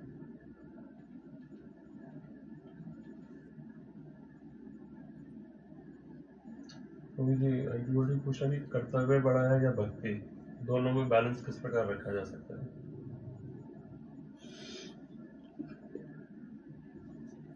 ये प्रश्न पूछना वैसे ही है जैसे कोई पूछे कि सुबह टॉयलेट जाना ज़रूरी है ऑफ़िस? हम्म?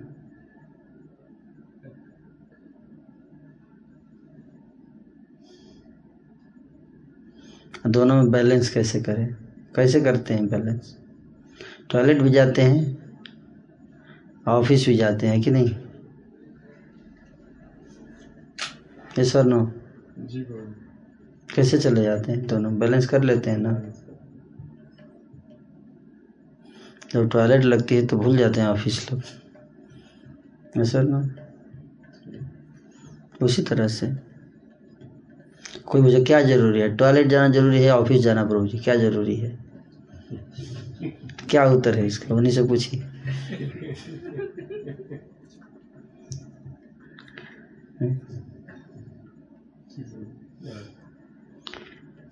क्या वो क्या आंसर दूँ मैं इसका, आप बताइए?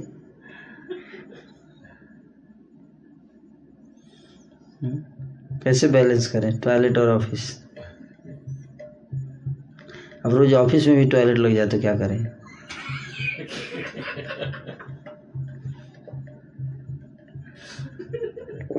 ऐसे ऐसे प्रश्न है।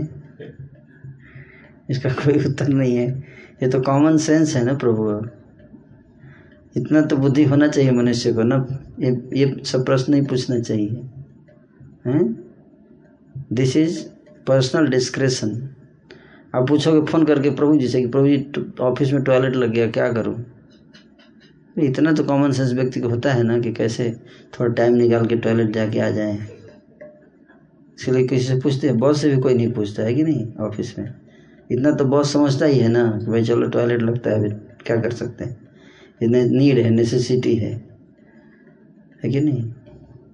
लेकिन कई लोग टॉयलेट में ही जाके वहीं पे स्विमिंग पूल बना देते हैं, सो जाते हैं। वो दैट इज़ नॉट नेसेसिटी है कि नहीं? कभी इसलिए ऑफ़िस वाले टॉयलेट होता है, उसमें स्विमिंग पूल नहीं होता है।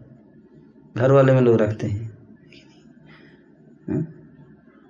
तो उसी तरह से मटेरियल ड्यूटीज़ जो हैं they are like toilet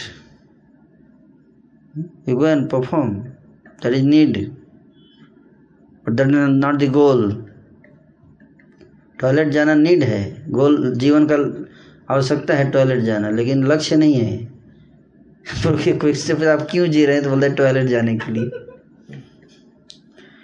तो there is need and there is goal दोनों में डिफरेंस है something can be your need but that is not your goal just like going to toilet is your need but not the goal of life need of life and goal of life there is difference so material duties are for need material need to fulfill material need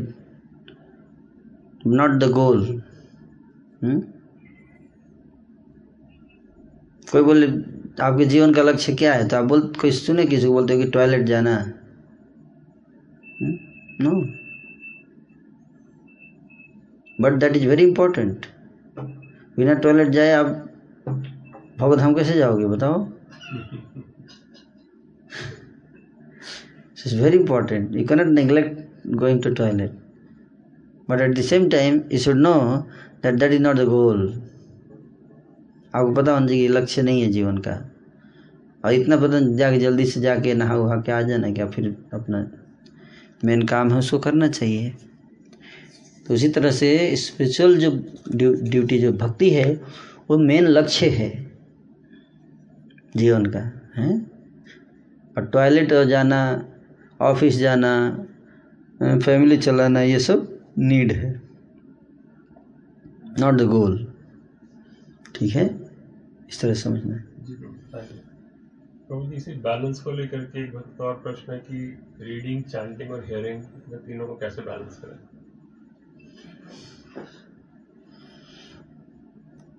कैसे balance करें। आप cycle कभी चलाए हो?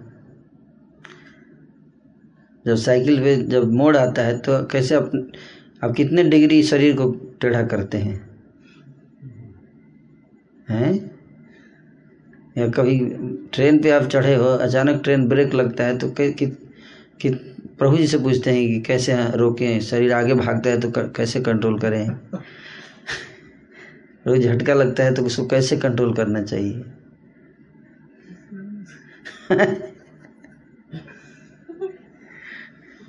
Sorry थोड़ा सा शायद मैं क्वेश्चन गलत इंटरप्रेट किया। ये पूछ कि what should be the balance तो मतलब इन तीनों का क्वांटम के टर्म्स में शायद इनका फिलोसफी के लिए समझना चाह रहे हैं कि तीनों का क्वांटम कैसे डिसाइड करें? चैंटिंग हेयरिंग एंड रीडिंग तो आप आज कितना खाना खाओगे? मैं बताऊँ आपको प्रभु जी कितना खाना चाहिए? क्वांटम कितना होना चाहिए? कितने चपाती होनी चाहिए क्वांटम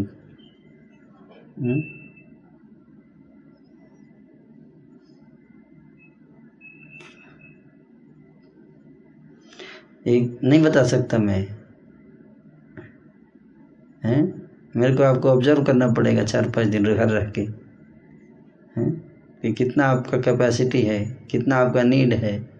ये सब कि नहीं? जनरल आंसर नहीं है है ना? तो आप देखना चाहिए कि हमारा मन जो है वो प्रभुपा जी ने ऑलरेडी बता दिया है चैंटिंग कितना करना है, सोलह मालक। पता है ना? चैंटिंग का तो क्वेश्चन है ही नहीं, है ना? अब बता बात रही रीडिंग और हियरिंग की।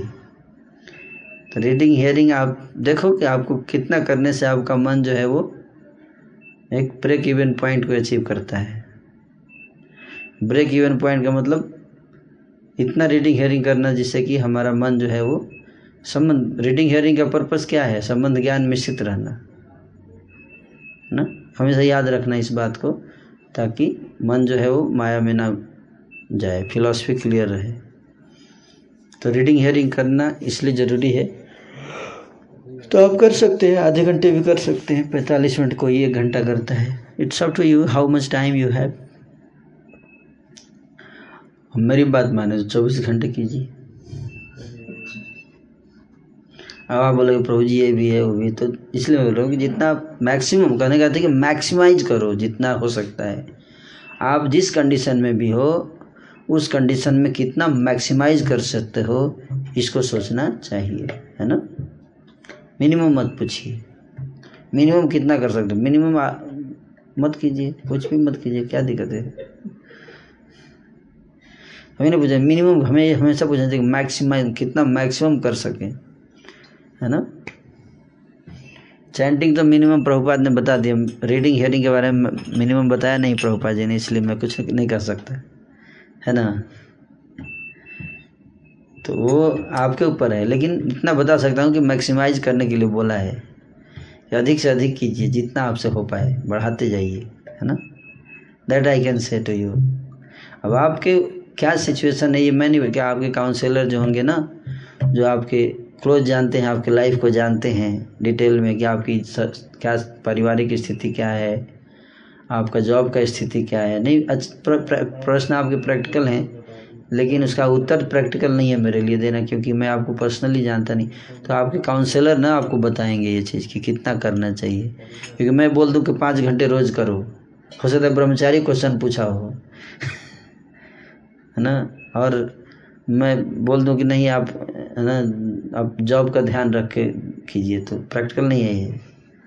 तो सबके लिए अलग अलग है। तो अपने अपने काउंसलर जो आपके गाइड हैं प्रोग्राम इंचार्ज हैं, उनसे आप ज़्यादा के आगे बारे में पर्सनली जानेंगे वो बता सकते हैं आपको, है ना? फैमिली सिचुएशन क्या है जॉब सिचुएशन क्या है है ना? उसके हिसाब से। पर अभी जो लॉकडाउन में तो आप बढ़ा सकते हो। है ना? गोल्डन अपॉर्चुनिटी हाँ गोल्डन अपॉर्चुनिटी है कंपेंसेट कर लीजिए सारा। ठीक है? जी इसके बाद एक डिवोटी ने प्रश्न पूछा है वृंदावन दास ठाकुर जी के विषय बारे में के विषय में कुछ और बताने की कृपा करें और किसके अवतार थे? इसका आंसर है पूरा डिटेल्ड फ़र्स्ट सेशन में दे चुके हैं हाँ। तो मैं इन डिवोटी से रिक्वेस्ट करता हूँ कि रिकॉर्डिंग देखें फेसबुक पे जाके। वृंदावन दास ठाकुर जी व्यास देव जी के अवतार हैं है ना। व्यास देव जी के अवतार हैं। बताएँगे इनके बारे में किसी दिन डिटेल में? है सनातन और काशीनाथ काशीनाथ पंडित जो उनका बताया वो किन क्या हम्म, अवतार? काशीनाथ जी के बारे में तो नहीं बताया है कुछ। और सनातन सनातन सनातन मिश्र जो है वो तो वही अंश हैं जनक जी के ही। जनक महाराज और भीष्मक उन्हीं के अंश हैं प्रभु जी क्वेश्चन से हरे कृष्णा। हरे कृष्ण। इतना ही क्वेश्चन है। क्वेश्चन इतने ही बाकी सब बहुत लोग आज बहुत खुश हैं कि आपने एक ही दिन में दो विवाह भगवान के एक सुबह और एक शाम को। हम्म। दोनों का इतना सुंदर वर्णन किया तो सब लोगों को बहुत खुशी है इस बात की। सबको अच्छा लग रहा है तो ये क्वेश्चन और है पूछ पूछिए। क्वेश्चन एक व्यक्ति पूछ कि शास्त्र पढ़ने में पढ़ने में मन नहीं लगता है। हम्म। कैसे मन लगाए? जब पढ़ने बैठता हूँ तो मन इधर उधर भटक जाता है। हम्म। क्या करें?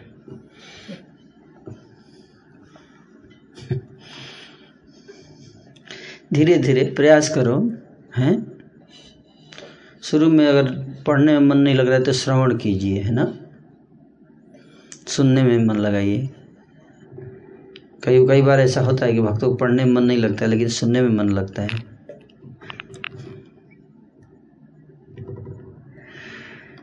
तो सुनना चाहिए, है ना? इस सुनना जनरली लोग पढ़ने पे ज़्यादा ध्यान देते हैं। अगर आपको अच्छी बात है, अगर पढ़ने में मन लग जाए तो लेकिन अगर पढ़ने में मन नहीं लगता तो ये कोई बहुत समस्या नहीं है है ना? इसका मतलब है कि आपको रुचि है सुनने में, है ना? जनरली मैंने ऐसा देखा है कि जिसको पढ़ने में मन लगता है उसको सुनने में बहुत अच्छा लगता है। और प्रारंभिक अवस्था में भक्ति में सुनना ज़्यादा ज़रूरी है पढ़ने की अपेक्षा, है ना? तो सुनना बहुत ज़रूरी है, क्यों? क्योंकि जब आप पढ़ते हैं तो विषय वस्तु को आप अपने बुद्धि से समझते हैं। जब सुनते हैं तो जो व्यक्ति एक्सप्लेन कर रहा है, उसकी बुद्धि से समझते हैं। हाँ? तो इसलिए वो ज़्यादा अच्छा रहता है। तो सुनिए लेक्चर सुन सकते हैं। अगर आप किताब नहीं पढ़ पा रहे हैं तो सुनिए। लेक्चर सुनिए सीनियर डिवोटीज के लेक्चर सुनिए, है ना? So like that. और सुनते सुनते सुनते सुनते, और दूसरा क्या है कि वैष्णव की सेवा कीजिए, है ना? गुरु की सेवा कीजिए, उससे आपको पढ़ने में रुचि आएगी। श्रीमद् भागवत के अनुसार ये बताया गया है कि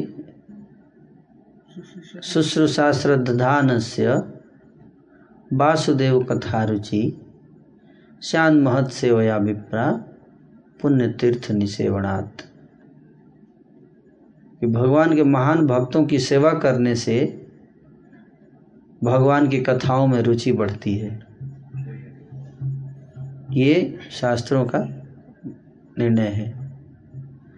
तो अगर आप चाहते हैं कि कथा में रुचि बढ़े भगवान के तो शास्त्र के अनुसार महान संतों की सेवा में लगना चाहिए। तो ये दो चीज़ है। एक तो महान संतों की सेवा कर सकते हैं और फिर उनके प्रवचन सुनिए। ये दो चीज़। दो चीज़ करने से देखिए,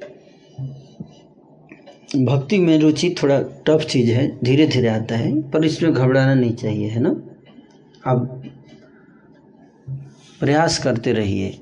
और धीरे धीरे आप देखेंगे कि जैसे जैसे थोड़ा, बस एक ही चीज़ सावधान रहिएगा, हैं? कि इन द प्रोसेस अपराध से बचना है। प्रयास कीजिए कि किसी के प्रति अपराध ना हो जाए, है ना? बस बाकी अगर आप भक्ति कर रहे हैं तो आप देखिएगा धीरे धीरे अपने आप आपका मन भगवान अपनी तरफ़ खींच लेंगे, है ना?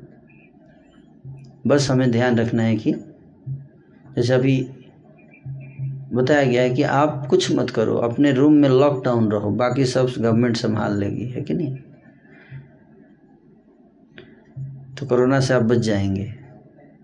इतना ही आप ध्यान रखो बार बार मोदी जी प्रार्थना करें, हाथ जोड़कर आपसे मेरी इतनी ही विनती, आप इतना ही मेहनत हमारे डॉक्टर इतना मेहनत कर रहे हैं, पुलिस इतनी मेहनत कर रही है, सरकार इतनी मेहनत कर लेकिन आपसे बस एक ही मेहनत किया, प्रार्थना कर रहा हूँ कि आप रूम में लॉक रहिए। इतना आप कंट्रीब्यूशन दे दीजिए। है कि नहीं? इतना तो कर ही सकते हैं हम सब लोग, लेकिन देखो लोग इतना भी नहीं कर पा रहे हैं। डॉक्टर्स इतना मेहनत कर रहे हैं, पुलिस इतनी मेहनत कर रही है, लेकिन जनता जो इतनी मेहनत नहीं कर पा रही कि दरवाजे के अंदर बैठ के आराम से टीवी देखे। रामायण सीरियल भी चला दिया बेचारे ने। है ना? तो इसलिए बचाना बहुत मुश्किल हो जाता है। तो उसी तरह से हम लोगों से इतना एक्सपेक्ट किया जाता है कि ज़्यादा कुछ मत कीजिए, पर कम से कम इतना ही रहे कि किसी के प्रति अपराध मत कीजिएगा। इसके बचिए और जितना हो सके उतना भक्ति कीजिए। तो आप देखेंगे धीरे धीरे भगवान की भक्ति इतनी आकर्षणीय है कि आपके हृदय को आकर्षित कर लेगी। है ना? तो ये बहुत ज़रूरी है। तो अगर पुस्तक पढ़ने में रुचि नहीं आ रही तो कोई चिंता की बात नहीं है बहुत ज़्यादा है ना? श्रवण कीजिए।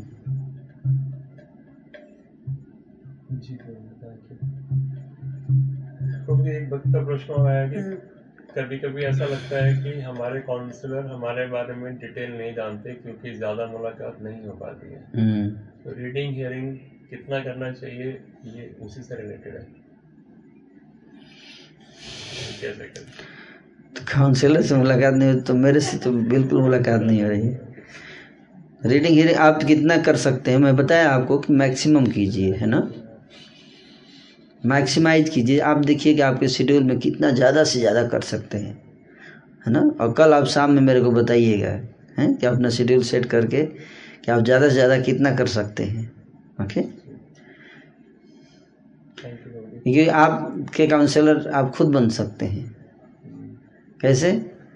मैंने प्रिंसिपल बता दिया, उसके अनुसार अपनी लाइफ लीजिए कई बार काउंसलर टाइम नहीं देते हैं, लेकिन आप जानते हैं, आपको पता होना चाहिए कैसे रोना है। अगर आपको अटेंशन किसी का प्राप्त करना है तो बच्चे को देखिए कैसे रोता है।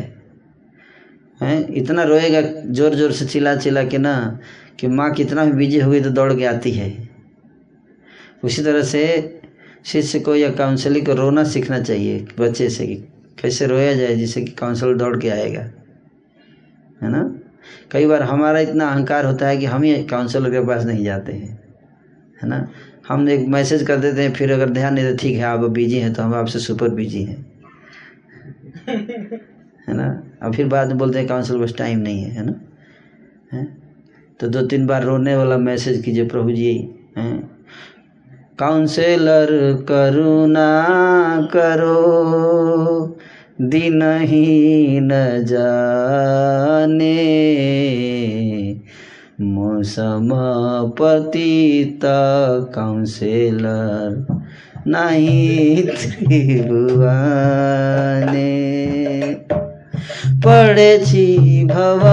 तूफाने, नहीं को निस्तार। श्री चरण तरणी दाने, दास को रूपा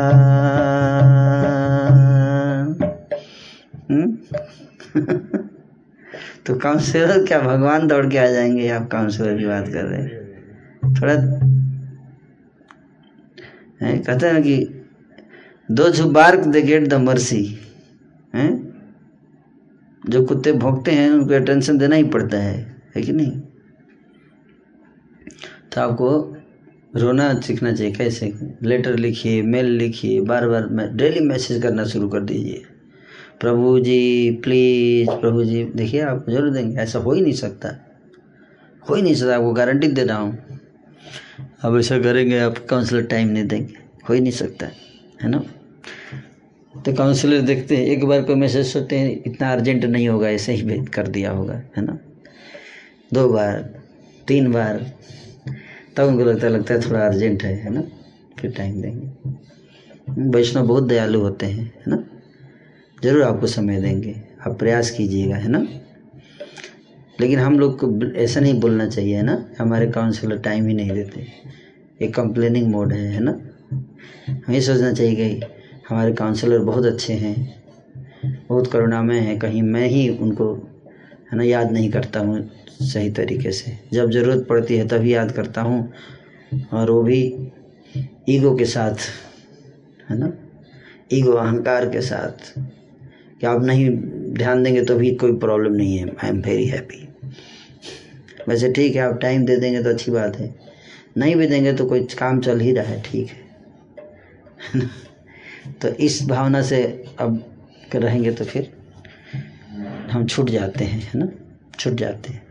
लेकिन जो डेस्परेट होगा, है ना तो उसको ज़रूर मर्सी मिलेगी। अगर काउंसलर टाइम नहीं देंगे तो भगवान आपके पास काउंसलर भेजेंगे। जैसे ध्रुव महाराज के पास नाराज़ जी को भेज दिया भगवान ने।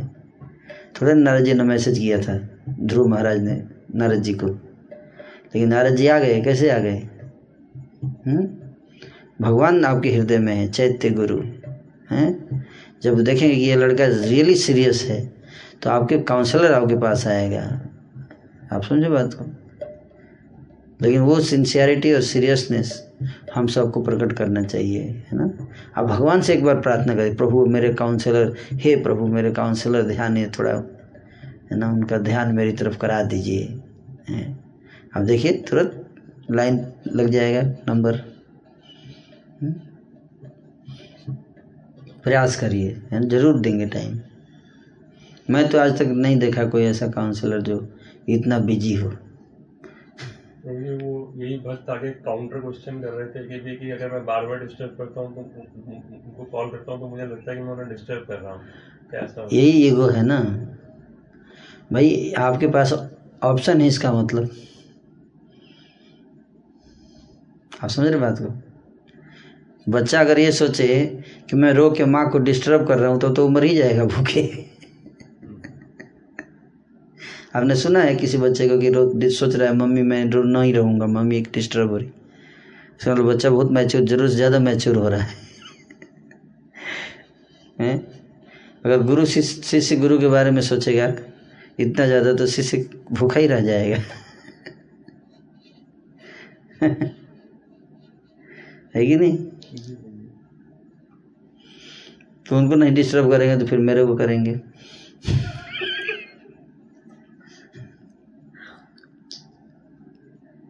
किसी को तो करेंगे ना आप डिस्टर्ब बिना डिस्टर्ब किए तो आप आगे बढ़ नहीं पाओगे भक्ति में प्रभु। या तो उनको कीजिए या मेरे को कीजिए, या भगवान को कीजिए हम्म? या संसार को कीजिए किसी को तो आप करेंगे ही डिस्टर्ब हम्म?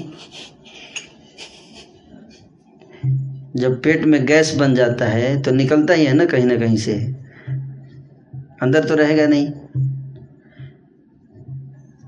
या तो ऑथेंटिक वे में निकलेगा, नीचे से या ऊपर से या जैसे भी है कि नहीं?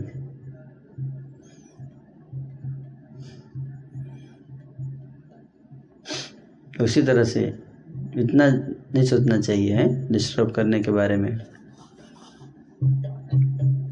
आपका काम नहीं है ये सब सोचना। हुँ? आपका जो काम है वो कीजिए, है ना? आपका काम है अपने बारे में सोचना, है ना? ये गुरु की ड्यूटी है।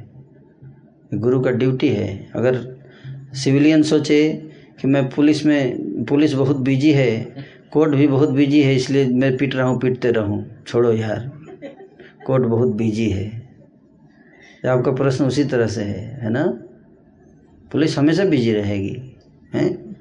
भक्त कोई अव्यर्थ कालत तुम, है ना? भक्त हमेशा बिज़ी रहते हैं। कुछ काम नहीं होगा तो कुछ ना कुछ निकाल के करते रहते हैं सेवा। तो कभी ऐसा नहीं होगा कि भक्त खाली रहेंगे, है ना? स्पेशली जो एडवांस डिवोटी होते हैं दे आर नेवर है ना? कभी खाली नहीं रहते वो, हमेशा अगर कुछ सेवा नहीं हुआ तो अपना बना के करेंगे कुछ भगवान की सेवा, है ना? तो पर हमें जब आप जाएँगे तो आपके लिए टाइम निकालते हैं, है ना? और पुलिस हमेशा बिज़ी रहती है कोर्ट हमेशा ओवरफ्लड रहता है केस से। है कि नहीं? तो ये सोचना कि कोर्ट ऑलरेडी इतना केस है यार मैं भी अपना एक जाएगा है। छोड़ो मर जाते हैं ऐसा ही। So that is not very high level of intelligence है ना? तो आप कुछ ज़्यादा सोच रहे हैं ज़रूरत से ज़्यादा है ना? हुँ? इतना ज़्यादा नहीं सोचना चाहिए ठीक है? जी एक एक क्वेश्चन और जी। एक बात पूछ रहे हैं कि जैसे जैसे भक्ति में आगे शिष्य का अधिकार है गुरु को डिस्टर्ब करना। है ना? उन्होंने लिख दिया आगे से कि आपको डिस्टर्ब कर लो मैंने बोला नहीं था किसको? आपने बोला था ना कि काउंसलर नहीं को नहीं डिस्टर्ब करना तो मुझे करना तो उन्होंने आगे से क्रॉस पे लिखा कि आपको कर लो डिस्टर्ब किसको? आपके लिए हम किसी को तो करना ही पड़ेगा ना प्रभु। आप तो भूखे हैं तो आपको खाना चाहिए ना कहीं खाएँगे। मेरे को कीजिए कोई दिक्कत नहीं है। मेरे को कीजिए कोई दिक्कत नहीं है है ना? क्यों नहीं कर सकते? लेकिन रेगुलर आप नहीं कर पाएँगे ना मेरे को डिस्टर्ब है ना? अब कई बार मैं ध्यान नहीं दूँगा है ना? तो इसलिए आपकी समस्या का परमानेंट सोल्यूशन होना चाहिए।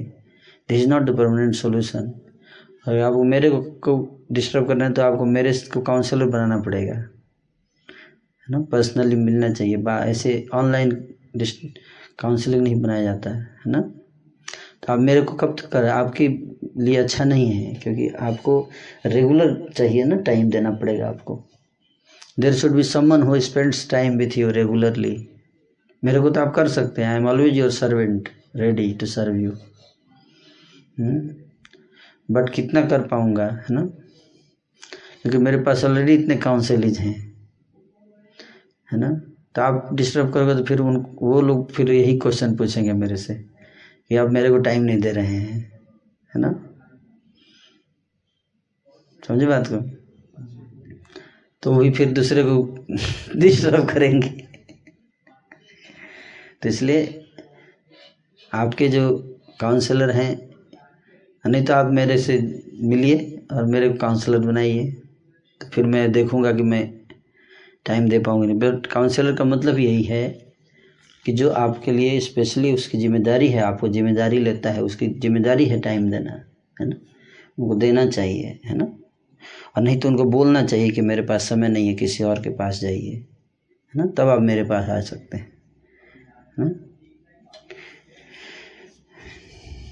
Next question hmm. मुझे भक्त पूछ रहे हैं कि हम जैसे जैसे भक्ति में आगे बढ़ते हैं वैसे वैसे हमारे अंदर अहंकार आने लगता है इसको कैसे कंट्रोल करें भक्ति में आगे बढ़ते हैं तो अहंकार आता है। भक्ति में आगे बढ़ने से तो अहंकार जाता है। समझ में नहीं आया कुछ? हमने तो सुना है कि भक्ति में आगे बढ़ने से अहंकार जाता है।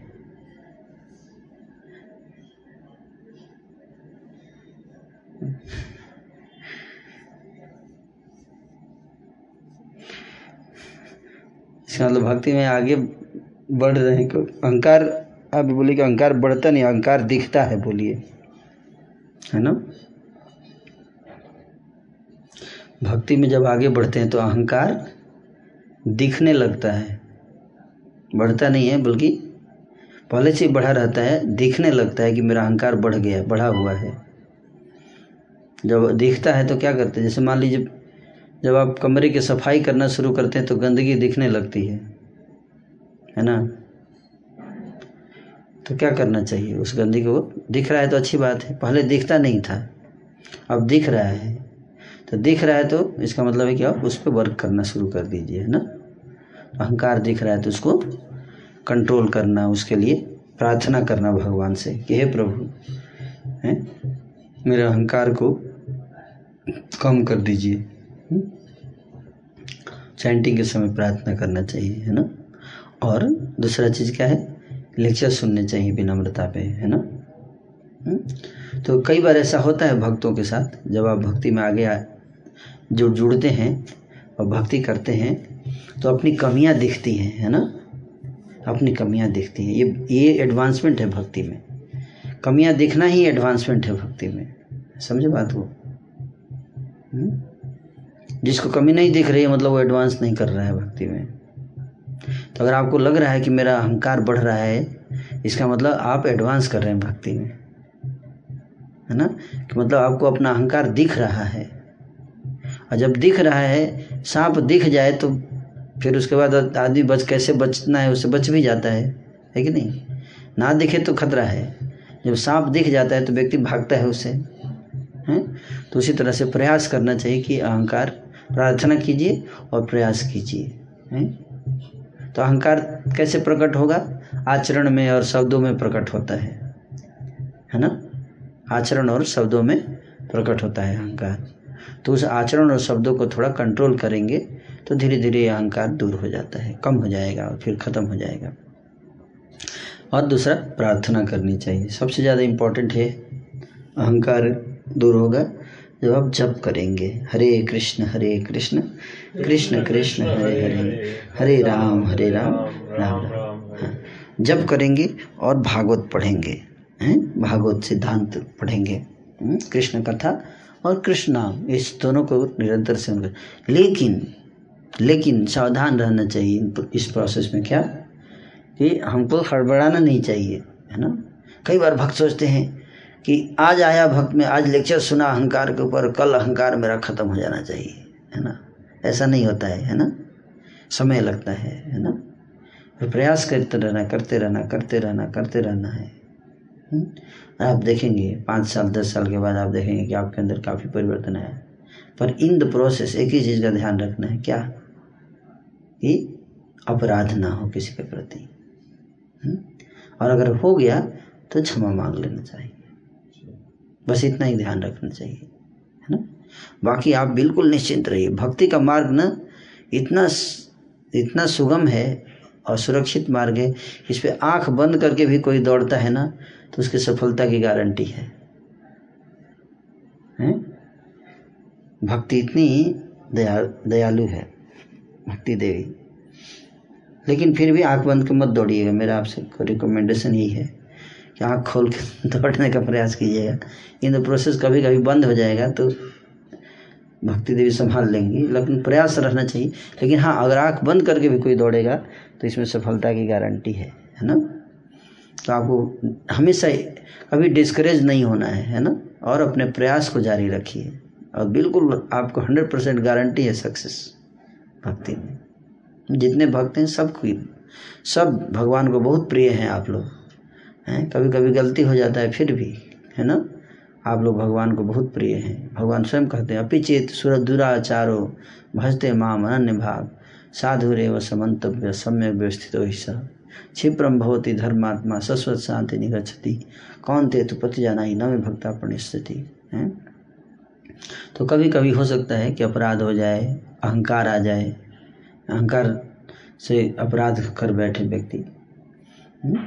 लेकिन अगर आप सत्संग में रहेंगे तो धीरे धीरे आपका प्योरिफिकेशन होगा। हुँ? तो इसके प्रश्न का यही उत्तर है। घबराना नहीं है, है? दिख रहा है समस्या और धीरे धीरे दूर हो जाएगा। हाँ ज़्यादा analysis too much analysis leads to paralysis है ना? भगवान पे विश्वास रखिए क्या? कि प्रभु मैं तो बहुत पतित हूँ, लेकिन मुझे आपके कृपा पर पूरा भरोसा है कि मुझे कृपा ज़रूर मिलेगी और एक दिन मैं सफल होऊँगा। ये भाव, हमेशा भावना रखिए।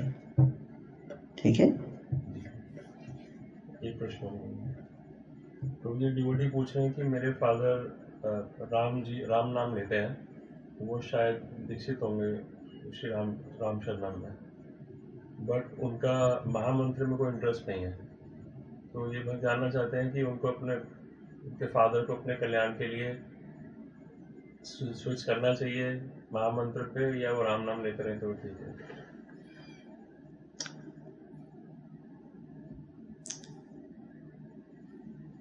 कोई भी चीज़ ज़बरदस्ती नहीं करना है किसी के साथ। सबसे इम्पोर्टेंट प्रिंसिपल ये है।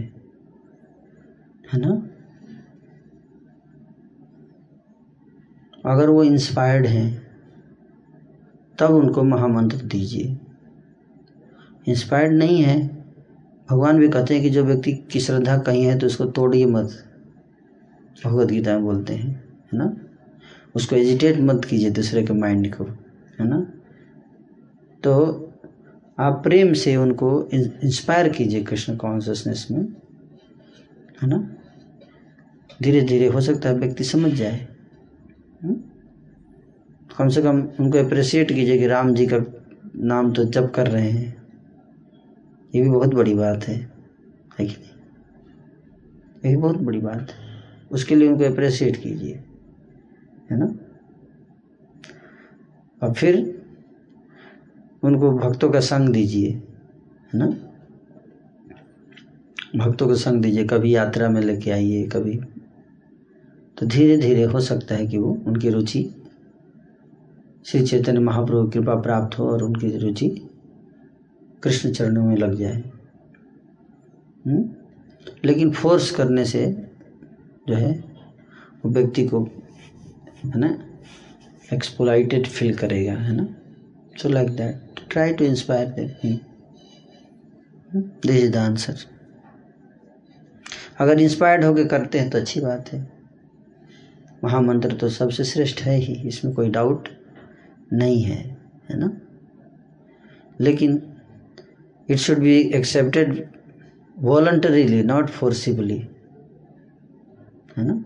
वॉलंटरी एक्सेप्ट करना चाहिए फोर्स नहीं करना चाहिए, नहीं तो फिर वो व्यक्ति जो है विद्रोह करेगा है ना? So that's not very healthy approach to accept Krishna consciousness thank you एक वक्त प्रभु जी पूछ रहे हैं कि अगर एक किसी काउंसलर के साथ रहकर उनकी भक्ति ग्रो नहीं कर रही है but at the same time second counsellor कोई है जो उनको सपोर्ट करते हैं तो क्या वो ऐसा अपना काउंसलर चेंज कर सकते हैं? हाँ कर सकते हैं, लेकिन उनसे परमिशन लेना चाहिए पिछले काउंसलर्स को। आप बता सकते हैं, है ना? मतलब इस तरह से करना चाहिए कोई ऑफेंडेड फील ना करे वैष्णव समाज में। It is be done in a mature way और ऐसा नहीं है कि अल्टीमेट काउंसलर तो शिला प्रभुपाद जी हैं ही, पर गाइडेंस आप किसी से भी ले सकते हो, संस्था है। दिस इज़ द प्रिंसिपल ये कहता है, मैं नहीं रिकमेंड कर बट मेरा मत नहीं है ये ओपिनियन बट सिद्धांत यही कहता है कि, है ना, आपको जिससे इंस्पायर्ड फील कर रहे हैं, उसी से आपको लेना चाहिए गाइडेंस है ना। लेकिन एक और सिद्धांत है कि ये भी देखना चाहिए, अपने इंस्पिरेशन को देख चेक करना चाहिए कई बार, है ना? क्योंकि कई बार हमारा इंस्पिरेशन जो है ना, वो इल मोटिवेटेड होता है। तो वो भी देख लेना चाहिए कि मेरा इंस्पिरेशन क्या है ना? अपने इंस्पिरेशन को भी चेक करना चाहिए कि कहीं ये इंस्पिरेशन इसलिए तो नहीं है कि मेरे काउंसलर ने मुझे डांट दिया किसी बात पिछले अब मेरे को उनसे गुस्सा हो गया माइंड तो इसलिए वो चेंज करना चाहता है किसी और के साथ। और बहाना देता है कि ये भक्ति में आगे नहीं बढ़ बढ़ा रहे मेरे को।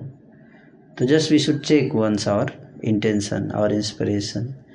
कहीं जेन्यून है इंस्पिरेशन या मटेरियल इंस्पिरेशन है ये या स्पिरिचुअल इंस्पिरेशन है है ना? तो इसको चेक करते हुए हो सकता है कि काउंसलर को आपके है ना? हम्म, तो दोनों को पक्षों को देखते हुए डिसीज़न लेना चाहिए। बट हाँ अगर जेन्यनली आपको लगता है कि आपके काउंसलर आपके इंस्पायर नहीं तो वैसे भी आप ज़्यादा दिन नहीं कर पाओगे उनके अंडर में। क्योंकि ये ये जो प्रोसेस है, ये इंस्पिरेशनल है है ना?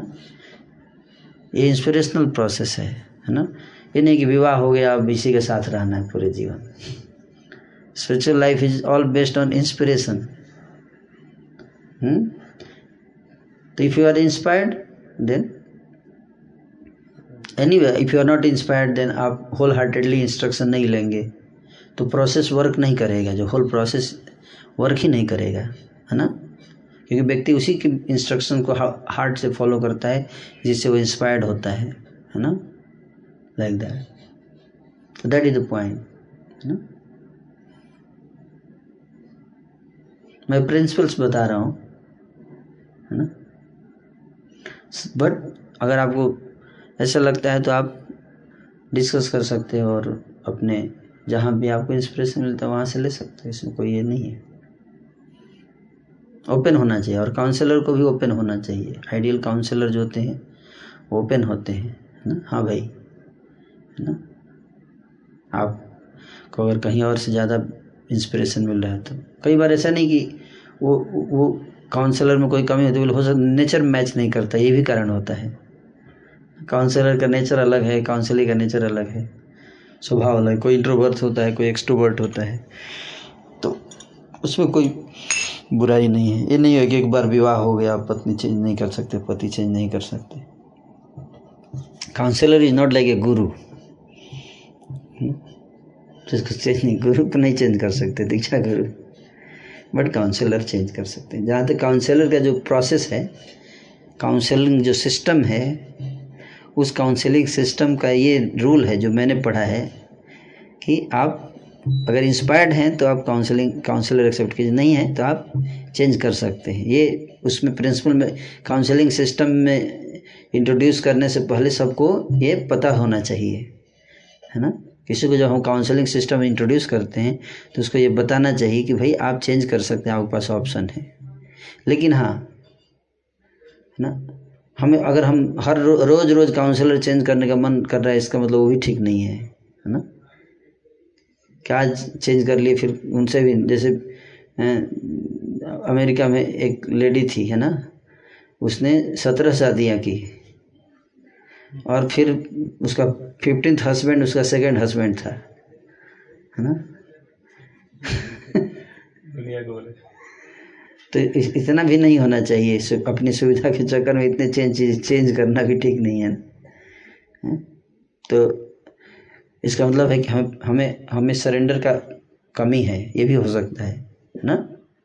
कि हमारे अंदर समर्पण की भावना कम है, अगर हम बार बार चेंज करने का भाव आ रहा है तो मतलब हम किसी को समर्पण नहीं करना चाहते हैं। तो अपने को प्रे करना चाहिए, प्रभु मेरे अंदर समर्पण भाव आए, है भगवान? कई बार इसलिए व्यक्ति चेंज करता है काउंसलर बार बार तो ये सारे म- मैं आई कैनॉट कंक्लूड एनीथिंग मैं जस्ट प्रिंसिपल बता रहा हूँ। आपके सिचुएशन में क्या अप्लाई होता है क्या ये मैं नहीं जानता डिटेल में है ना? बट मैं अलग अलग एस्पेक्ट बता रहा हूँ काउंसलिंग सिस्टम के। आप उसको समझते हुए आप डिसीज़न ले सकते हैं है ना? थैंक यू क्वेश्चन से मुझे यहाँ तो खत्म हो गया सर। एक क्वेश्चन मेरा है छोटा सा कल सुबह प्रभु जी हम सीता माता के स्वागत के लिए अयोध्या चलेंगे कल तो अब नहीं करेंगे वे सीता माता पहुँच चुकी है अयोध्या। बाकी बाद में पहले चैतन्य भागवत कंप्लीट कर लेते हैं है ना? ओके? तो ये क्वेश्चन और आया आपका हाँ। मैं इतना एक्सपर्ट नहीं हूँ आंसर देने में आप लोगों को तो हो सकता है मेरा आंसर उतना आप सबको सेटिस्फैक्ट्री ना लगे। बट मैं I am trying my best to answer है ना? तो डिवोटी पूछ रहे कि we understand that God is not our order supplier plead pray plead and pray to him to remove ego anger lust fault finding envy? So for his pleasure huh? yeah. The most important thing is that why you want to remove your ego? For his pleasure. अब इस तरह से प्रार्थना करना चाहिए ना? हे प्रभु, मेरा अहंकार नष्ट कर दीजिए, हैं? जिससे कि मैं एक अच्छा भक्त बन सकूँ, ताकि आपको प्रसन्न और प्रसन्न कर सकूँ। ये भावना होनी चाहिए, है ना? Like that that kind of prayer you should can do yes why not Gopinath, घुचाओ संसार ज्वाला। गोपीनाथ जी कहते हैं हे गोपीनाथ, मेरे संसार की ज्वाला को मिटा दीजिए। तो प्रार्थना कर ही रहे हैं कि नहीं? है? प्रार्थना कर रहे हैं ना?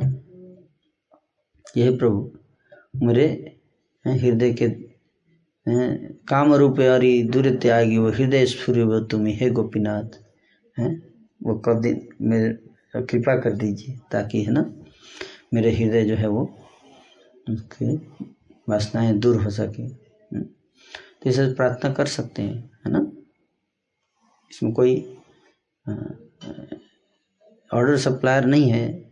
और this not you are giving order for your order supplier मतलब कि आप भगवान को अपने नौकर के रूप में देख रहे पर यहाँ पे तो आप भगवान नौकर के रूप में अपने रक्षक रक्षक के रूप में देख रहे हैं, अपने पालक के रूप में देख रहे हैं ना?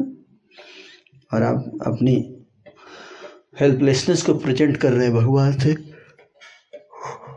कि हे प्रभु, आप दया नहीं करेंगे तो मेरा कौन है जो हेल्प करेगा? हुँ? तो इस प्रकार से मैं आप पे निर्भर हूँ। यू आर डिपेंडेंट है ना? यू आर डिपेंडेंट आप अपनी निर्भरता को भगवान के चरणों में समर्पण कर रहे हैं कि हे प्रभु मैं आप पे निर्भर हूँ है ना? तो आप नहीं करेंगे तो कौन करेगा? हुँ? तो ये अलग चीज़ हो गया और एक ऑर्डर सप्लाई एक अलग भाव हो गया। क्या? कि आपको करना ही है? आपका यही काम ही है। मैं पाप करता रहूँ और मैं आ, माया में फंसा रहूँ और आपको बीच बीच में याद करता रहूँगा जब फंसूँगा। जब दुख होगा तो आप आइएगा और मेरा सप्लाई कर दीजिएगा। तो ये ऑर्डर सप्लायर हुआ। लेकिन भक्त ऐसा नहीं चाहता भक्त तो ये बोलता है कि, हे प्रभु, मेरे मेरे हृदय को शुद्ध कर दीजिए, जिससे कि मैं हमेशा आपकी सेवा कर सकूँ, आपका स्मरण कर सकूँ, आपको याद कर सकूँ, आपसे प्रेम कर सकूँ, है ना? ये भाव। तो उसमें वो उसमें ये ऑर्डर सब ऑर्डर नहीं है है ना? ये तो रिक्वेस्ट है है ना? ये रिक्वेस्ट है ना? Like that spiritual aspiration express कर सकते हैं भगवान से। लालसा, है ना? लालसा। लालसा में ही प्रार्थना कर सकते हैं भगवान से। है कि नहीं? कब वो दिन आएगा मेरा है कब नित्यानंद मोरे करी दया छड़ाइबे मोर विषय माया। है ना भक्ति ठाकुर जी कब नित्यानंद प्रभु मेरे ऊपर दया करेंगे और विषयों में मेरी आसक्ति को छुड़ा देंगे हम्म हम्म। कबे আমার নিতাই চাঁদে করুণা হইবে সংসার বাসনা মোর कबे तुझ प्रार्थना कर रहे हैं कि नित्या नित्यानंद प्रभु कब कृपा करेंगे? मेरी संसारिक वासनाएँ नष्ट हो जाएँगी। तो प्रेयर किया जा सकता है। इसमें कोई ऑर्डर सप्लायर की बात नहीं। जी तो जी एक बात पूछ रहे हैं और कि इन दिनों में प्रीचिंग किस प्रकार कर सकते हैं? हैं? इन दिनों में प्रीचिंग कैसे कर सकते हैं? वो शायद लॉकडाउन से कॉन्टेक्स्ट ले रहे हैं आई थिंक सो लिखा नहीं है। जस्ट रिटर्न की इन दिनों में प्रीचिंग कैसे करें इन दिनों में तो बहुत ऑनलाइन प्रीचिंग ही एक ऑप्शन बचा है क्या? और और फ़ूड फॉर लाइफ के थ्रू प्रीचिंग कर सकते हैं। भगवदगीता बांट के जो भोजन लेने आ रहे हैं। है कि नहीं? पर उसमें रिस्क है। अलाउ नहीं करेंगे। हाँ पर फ़ूड फॉर लाइफ से कोलेबोरेट करके जा सकते हैं एज ए वॉल्टियर ऑनलाइन कर सकते हैं प्रीचिंग इसीलिए हम लोग ऑनलाइन प्रीचिंग पे ज़ोर देना चाहिए कलयुग में।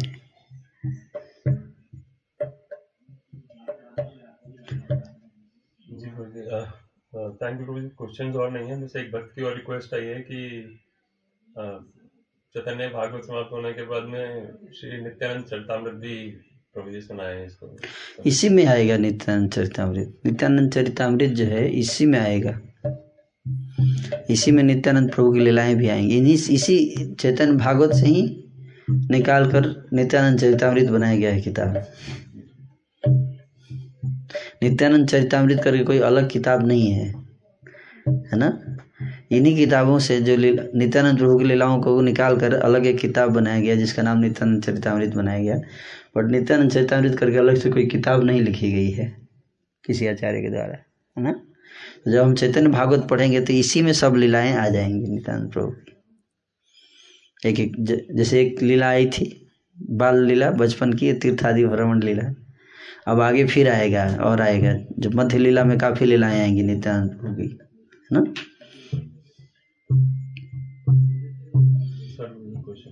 हम्म। बाकी मैं आप सबका दास हूँ। हैं? और कोई रिक्वेस्ट हो तो आप बताइएगा प्रयास करेंगे पूरा करने का। तो ये वक्त पूछ रहे हैं कि ये कैसे पता चलेगा कि हमारी चैंटिंग विनम्र भाव से हो रही है? ऐसा सिखाया जाता है कि विनम्र भाव से होनी चाहिए बट इसको कैसे जज करें खुद को?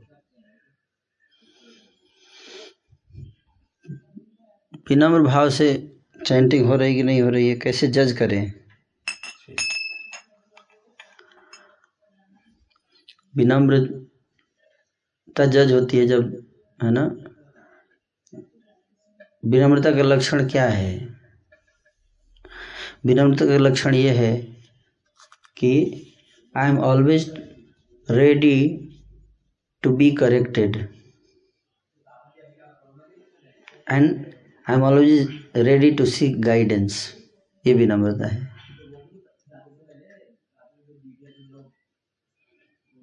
तो इस भाव में हमें रहना चाहिए, है ना? हमें कोई कुछ गलती कर रहे हैं या कोई कुछ हमें समझा रहा है, विनम्रता चैंटिंग में नहीं दिखाना है। ये बहुत लोगों के जनरली मिसअंडरस्टैंडिंग है है ना? विनम्रता 22 घंटे दिखाइए ताकि चैंटिंग में दो घंटे अच्छे से हो सके। कहते ना, दो घंटे चैंटिंग करने के लिए 22 घंटे तैयारी करना पड़ता है। चौबीस घंटे भगवान ने किस लिए दिए हैं? बाईस घंटे तैयारी करते हैं ताकि दो घंटे परीक्षा दे सकें। जैसे आप साल भर तैयारी करते हैं और दस दिन परीक्षा होता है है कि नहीं? उसी तरह से बाईस घंटे हम तैयारी करते हैं ताकि दो घंटे जप कर सकें। तो ये जो भक्त नहीं समझते, इसलिए उनको लगता है चैंटिंग के समय रोते हैं भगवान के सामने, लेकिन उसका कोई लाभ नहीं है। भगवान नहीं नहीं चैंटिंग के समय आप मत रोइए। अब बाकी समय बाईस घंटे रोइए, है ना? विनम्र रहिए। तो चैंटिंग के समय ज़रूरत नहीं है, ना तो ड्रामा होता है वो। वह देखो ड्रामा कर रहा है। बाकी समय तो सबको गाली देते रहता है। जब जब करता है तो रो रहा है। प्रभु, दया कर दीजिए प्रभु, दया कर दीजिए। चापलूसी है। भगवान के सामने चापलूसी नहीं चलती है है ना? भगवान देखते हैं कि बाकी बाईस घंटे क्या कर रहा है, हैं? अगर बाकी बाईस घंटे आप नहीं कर, आप विनम्र हैं हैं तो दो घंटे आप कुछ नहीं भी विनम्रता दिखाएँगे ना तो भगवान आपको विनम्र मानेंगे, है ना? तो बाकी बाईस घंटे ध्यान रखना चाहिए कि हमारा व्यवहार कैसा है है ना? हम दूसरों से आचरण कैसा कर रहे हैं, है ना? किसी से हम झगड़ा तो नहीं कर रहे हैं, किसी के दोस्त तो नहीं निकाल रहे हैं हैं? किसी को हमने ठेस तो नहीं पहुँचाया अपने वाणी से, है ना? तो वो सब देखना चाहिए। और अगर आपने 22 घंटे अच्छे कर लिए तो दो घंटे आपका जब अपने अपने आप सुधर जाता है है ना? ये सीक्रेट मैंने आपको बताया आप लोगों को, है ना? कैसे जब को इम्प्रूव करना है सीक्रेट 22 घंटे को इम्प्रूव कीजिए तो दो घंटे इम्प्रूव हो जाएगा लाइक दैट यानी कि मुँह में राम बगल में छुरी। है? भगवान का नाम भी ले रहे हैं। तो हमें प्रयास करना चाहिए कि हमारे किसी भी वाणी से या कर्म से या मन से किसी को कोई, है, कोई उद्वेग ना हो, कोई किसी को उद्विग्नता ना हो, कोई डिस्टर्ब ना हो, किसी को ठेस न पहुँचे। ये प्रयास रहना चाहिए भक्तों का, है? इसी चैतन्य महापुर बड़े प्रसन्न होते हैं। जी प्रश्न आ रहा है प्रभु जी एक डिवोटी का प्रश्न है ये शायद गौमूत्र का सेवन करते होंगे तो इनका कहना है कि इनके दोस्त इनके ऊपर में हँसते हैं। हम्म। तो ये जानना चाहते हैं कि क्या गौमूत्र सही में स्वास्थ्य के लिए अच्छा है? बहुत अच्छा है। आपसे रिक्वेस्ट कर रहे हैं इसके ऊपर एक डिटेल क्लास लेने की। गौमूत्र अमृत के समान है। भगवान को स्नान कराती थी गोपियाँ गौमूत्र से। है ना? सुअर हंसेंगे आपको। आप गुलाब जामुन खाओगे ना तो सुअर हँसते हैं आपके ऊपर। क्या खा रहे हो ये देखो। इधर आइए, सर। हमारे साथ। शराब पीजिए यार मज़ा आएगा। तो सुअर हैं वो लोग। तो सुअरों के बारे में क्या चर्चा करना है? उनको समझाया नहीं जा सकता। है कुत्ते और सुअर नहीं समझा सकते आप उनको। तो हँसते तो आप भी हंस दो क्या दिखता है? आप क्यों नहीं हँसते? देखिए हंस रहे हैं यहाँ आराध्यस्पुर हैं? आप भी हंसो। उनकी हँसी पे हंसो। कितने मूर्ख हैं उल्लू हैं। हैं?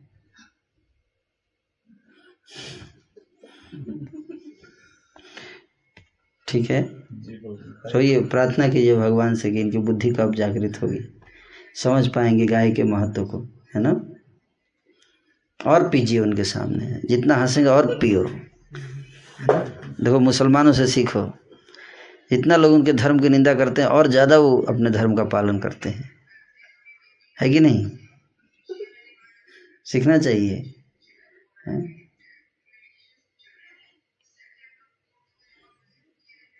ठीक है?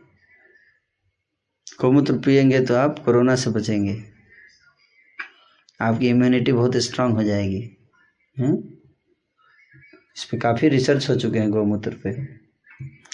आप गूगल पे सर्च कर लीजिए, आपको मिल जाएगा। आजकल तो हर चीज़ अवेलेबल है। राष्ट्रीय कामधेनु आयोग बनाया गया, उस पीसी पे रिसर्च चल रहा है। है ना?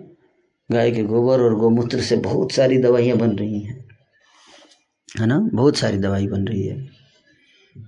ये कम्युनिस्ट जो है ना और मुसलमान, ये दोनों सारे नहीं, कुछ मुसलमान जो हैं? जो इल मोटिवेटेड लोग हैं, जो है ना, सनातन धर्म को नीचा दिखाना ही उनका बिज़नेस है है ना? ऐसे लोग हैं। उनका रोजी रोटी इसी पे चलता है है ना? तो ऐसे लोगों ने प्रोपोगंडा करके सनातन धर्म को बदनाम किया है है ना? पॉलिटिक्स के कारण। तो आधुनिक जो यूथ है, उसी पॉलिटिक्स का शिकार है है ना? उनकी अपनी बुद्धि नहीं है है ना? वो ऐसे लोगों के रिमोट कंट्रोल द्वारा चलाए जाते हैं, है ना? तो इन लोगों का प्रोपोगंडा है ये, है ना?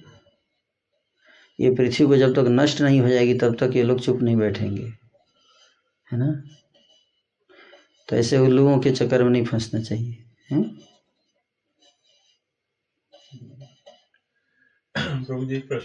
हम हम वो चीज़ फॉलो करते हैं जो वैदिक शास्त्र कहते हैं?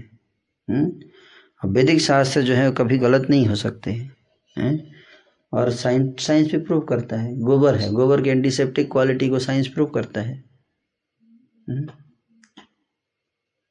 जो हंसता है, उसका उसका गोबर लेके आइए। उसके गोबर रखिए एक तरफ़ और एक तरफ़ गाय का गोबर रखिए। देखिए, साइंटिस्ट को बोलिए, चेक करो। आपका गोबर तुरंत फ्लश करके फेंकना पड़ता है। और गाय का गोबर पूजा में रखा जाता है, पूजा करने के लिए। हैं? तो क्यों? गाय के गोबर से घर लिपते हैं। और उस उल्लू का गोबर लाइए। एक धावड़ मारेंगे लोग उसको। कहीं दिख गया उसका गोबर तो। उसके हंसने से क्या होता है? थप्पड़ पड़ेगा तो सारी हँसी दूर हो जाएगी।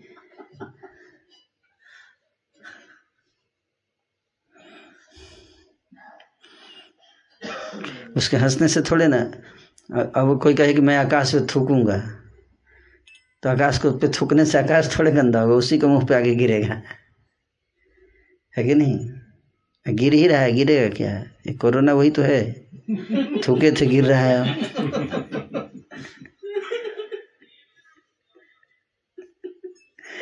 गिर रहा है, तब यूनाइटेड हो रहे हैं, हम जीतेंगे कोरोना से। है? हैं त्राही त्राही कर रहे हैं ना? इनके किस्मत में ही लिखा है रोना। हंसेंगे कहाँ से ये? हैं? ये हंस नहीं सकते, इनकी किस्मत में रोना लिखा है। हँसते तो केवल आपके कारण है कभी कभी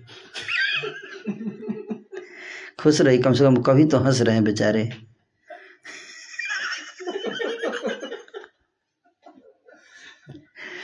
आपको धन्यवाद देना चाहिए मुझे कि आपके कारण कम से कम हंस लिया थोड़ा देर। नहीं तो उनके किस्मत में तो रोना ही रोना लिखा है।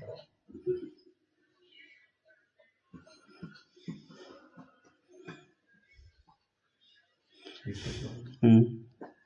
तो मुझे डिवोटी का प्रश्न है कि वो जो चैंटिंग करते हैं तो कुछ राउंड्स में चैंटिंग करते हुए शायद वो अटेंटिव नहीं रहते होंगे, उनसे कृष्णा का नाम मिस हो जाता है, बीच में ऐसा, उनकी चैंटिंग सुनने वाले कुछ लोगों ने बताया। हम्म। तो ये जानना चाहते हैं कि मैं ठीक से चैंटिंग किस प्रकार कर सकता हूँ? तो रिकॉर्ड करके चेक कर लेना चाहिए है ना? और सुधारना चाहिए। गलती होना गलती नहीं है है ना? गलती होना जीव का स्वभाव है गलती करना है ना? गलती करना गलती नहीं है गलती को स्वीकार नहीं करना ये गलती है।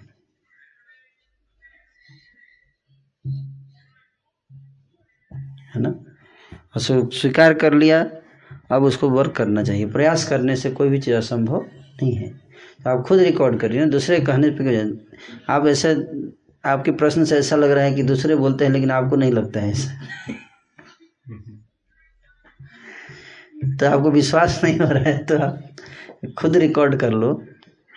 और रिकॉर्ड करके सुनिए, है ना? मेरे को भी ऐसा लगता था पहले। मुझे लगता था मेरा चैंटिंग सुपर चैंटिंग है, बहुत अच्छा है। है ना तो मैंने सोचा कि एक रिकॉर्ड करके सबको सुनाता हूँ देखो कैसे आइडियल चैंटिंग क्या होता है तो मैंने रिकॉर्ड किया चैंटिंग एक दिन तो उसके बाद मैं सोचा कि सुनाने से पहले एक बार खुद सुन लेता हूँ तो मेरे को बड़ा आश्चर्य हुआ दिव्य आवाज़ें आ रही थी उसमें अजीब अजीब आवाज़ें आ रही थी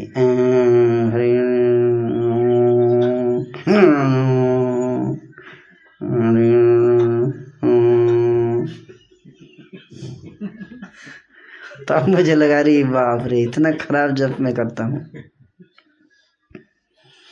तो फिर उस दिन से मैंने I started working on my japa है ना? है ना? तो जनरली आप देखेंगे ये चीज़, है ना? कि लोग जो है वो जब अपनी चैंटिंग को चेक नहीं करते, है ना? कहते ना कि wrong practice makes you wrong है ना wrong practice is very dangerous very dangerous आपकी आदत बन जाएगी गलत चीज़ की, है ना? इसलिए शुरू में ही अच्छे से प्रैक्टिस करना चाहिए। एक बार हैबिट में आ जाएगा ना रॉन्ग प्रैक्टिस करेंगे तो रॉन्ग हैबिट बन जाता है है ना? फिर उसको सुधारना कठिन हो जाएगा। इसलिए शुरू से ही हमें अपने हैबिट्स को, अपने प्रैक्टिस को करेक्ट रखना चाहिए, जिससे कि हमारी हैबिट गलत ना बने। तो बेस्ट तरीका क्या है? चेक करना रिकॉर्ड करना। रिकॉर्ड कर लेना चाहिए, है ना? Like that ji Guru ji chanting के विषय में एक भक्त ऐसे पूछ रहे हैं और सवाल कि मेरे को सोलह माला करने में दो घंटे के बजाय तीन घंटे लगते हैं, ऐसा क्यों? रिकॉर्ड कर लीजिए ना आपको पता चल जाएगा। मैं कैसे बताऊँ? आप सबको जितने लोग चैंटिंग रिलेटेड प्रॉब्लम है सबको मेरा यही एडवाइस है कि आप रिकॉर्ड करो अपनी चैंटिंग को। चैंटिंग तो बहुत सरल चीज़ है है ना? हरे कृष्ण हरे कृष्ण कृष्ण कृष्ण हरे हरे हरे राम हरे राम राम राम हरे हरे। एक मंत्र में कितना टाइम लगा चेक कर लीजिए उसमें गुना कर दीजिए। सोलह एक सौ सत्रह सौ अट्ठाईस से। हैं? उतना टाइम लगना चाहिए। उससे ज़्यादा लग रहा है इसका मतलब बीच में सो रहे हैं। बीच में सो रहे हैं। है ना? या कई सारे किसी के फ़िज़िकल किसी की मेंटल प्रॉब्लम होता है। मेंटल प्रॉब्लम क्या होता है? उसको परफेक्शनिस्ट होता है। वो, वो एक मंत्र करेगा फिर दोबारा करेगा उसको उसको भूल जाता है। पता नहीं किया था क्या ये वाला? मेरे को नहीं लगता इस पर नहीं किया था मैंने। करने के बाद भी बोलते सोचता नहीं किया था। एक बार फिर फिर लगता है, अरे फिर मुझे लगता है ठीक से नहीं किया। फिर दोबारा तीसरी बार करेगा उसी पे। है ना? ये जनरली आता है चैंटिंग जो भी करते हैं ना, ये आता है, ये सब चीज़ें आती हैं। ये सब ऑब्स्टेकल्स है चैंटिंग में। है ना? बाधा है है ना? तो लगेगा कि परफेक्ट नहीं कर रहा हूँ, मेरे को परफेक्ट करना है। हम्म। तो माइंड जो है, इस तरह से ट्रिक करता है आपको डिस्टर्ब करके आपका टाइम वेस्ट कर देगा है ना? चेक करना चाहिए। Recording is the best way to check है ना? कि आप एक माला में एक सौ आठ मंत्र कर, ही कर रहे हैं या दो सौ सोलह? ये भी चेक कर लेना चाहिए। क्योंकि अगर एक मंत्र में आपको चार सेकंड में आराम से एक मंत्र हो जाएगा। हरे कृष्ण हरे कृष्ण कृष्ण कृष्ण हरे हरे हरे राम हरे राम राम राम हरे हरे। चार सेकंड में आराम से आपको एक मंत्र हो जाएगा। तो इस तरह से सत्रह सौ अट्ठाईस गुने चार कितना हो गया? चौदह सौ छियानवे चौंसठ, सत्रह चौका अड़सठ हाँ। छः हज़ार सात सौ अट्ठाईस सेकेंड मतलब कितना? डेढ़ घंटे हुआ लगभग, छत्तीस दूनी बहत्तर। दो घंटे से कम ही हो गया, है कि नहीं? दो घंटे मैक्सिमम लगना चाहिए। उससे ज़्यादा लग रहा है मतलब कुछ प्रॉब्लम है। तो चेक करना चाहिए है? तो ये एक एक डिवोटी का प्रश्न आया जो कि मेरा भगवान की आरती करने में भगवान की और सेवा करने में काफ़ी मन लगता है पर चैंटिंग में मन नहीं लगता है। तो क्या ये उचित है? मन लगने की बात क्या है? इसमें समझ नहीं आता है? मन लगने की बात ही नहीं इस मंत्र को जप करने में क्या मन लगना है? हरे कृष्ण हरे कृष्ण। आप उनको बोलिए, अरे, आपको मैं बोलता हूँ कि अगर आप सोलह माला का जप करेंगे ना तो आपको दो लाख रुपए पर महीने का जप दूँगा मैं। आप बोलिए, मन लगेगा कि नहीं लगेगा?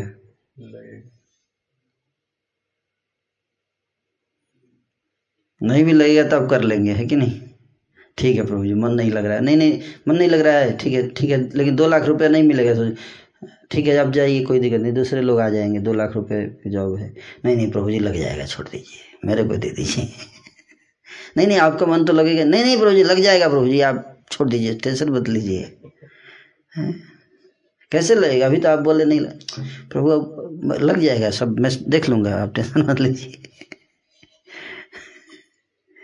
तो यही हमारा मन है। हैं?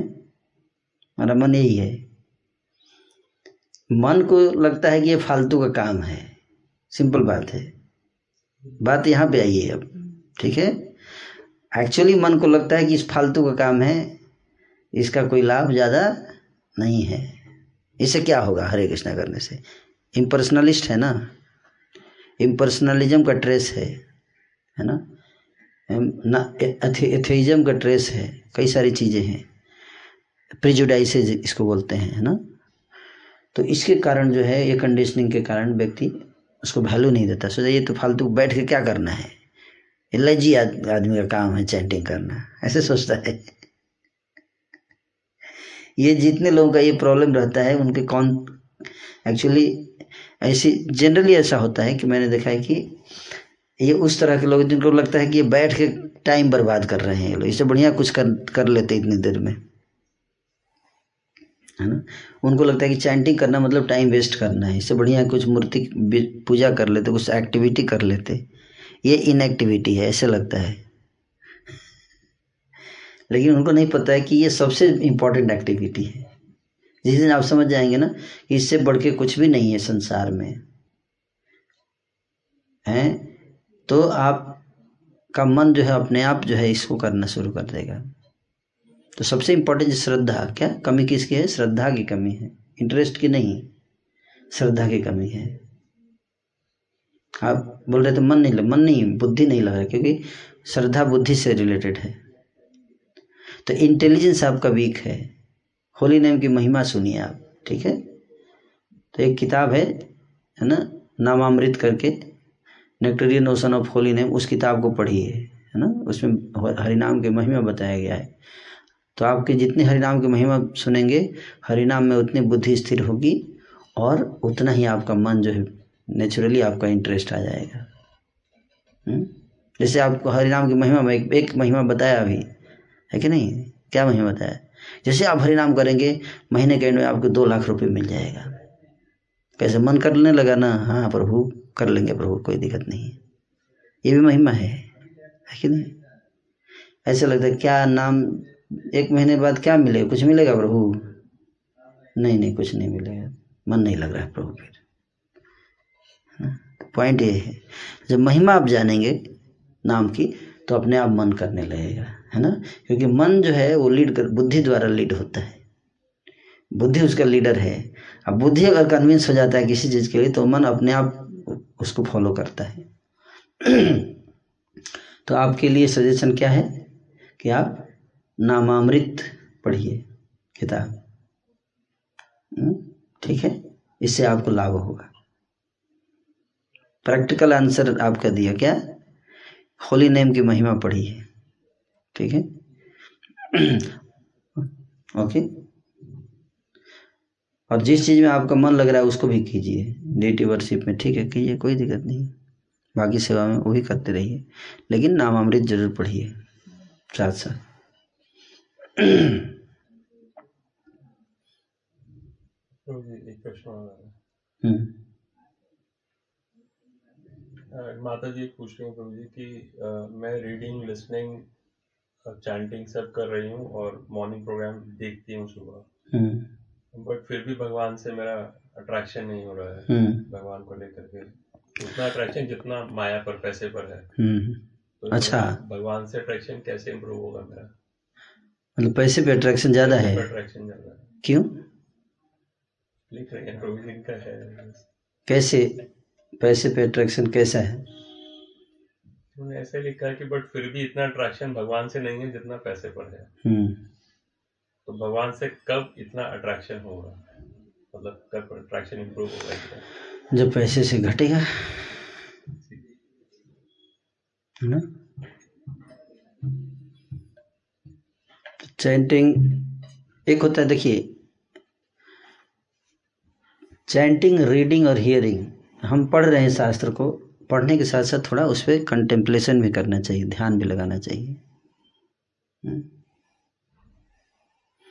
केवल पढ़ना नहीं है, बल्कि उस पर सोचना भी है, ध्यान भी लगा जैसे एक एग्ज़ाम्पल आपको देता हूँ। एक गुरु जी थे, वो, उनका एक आश्रम था।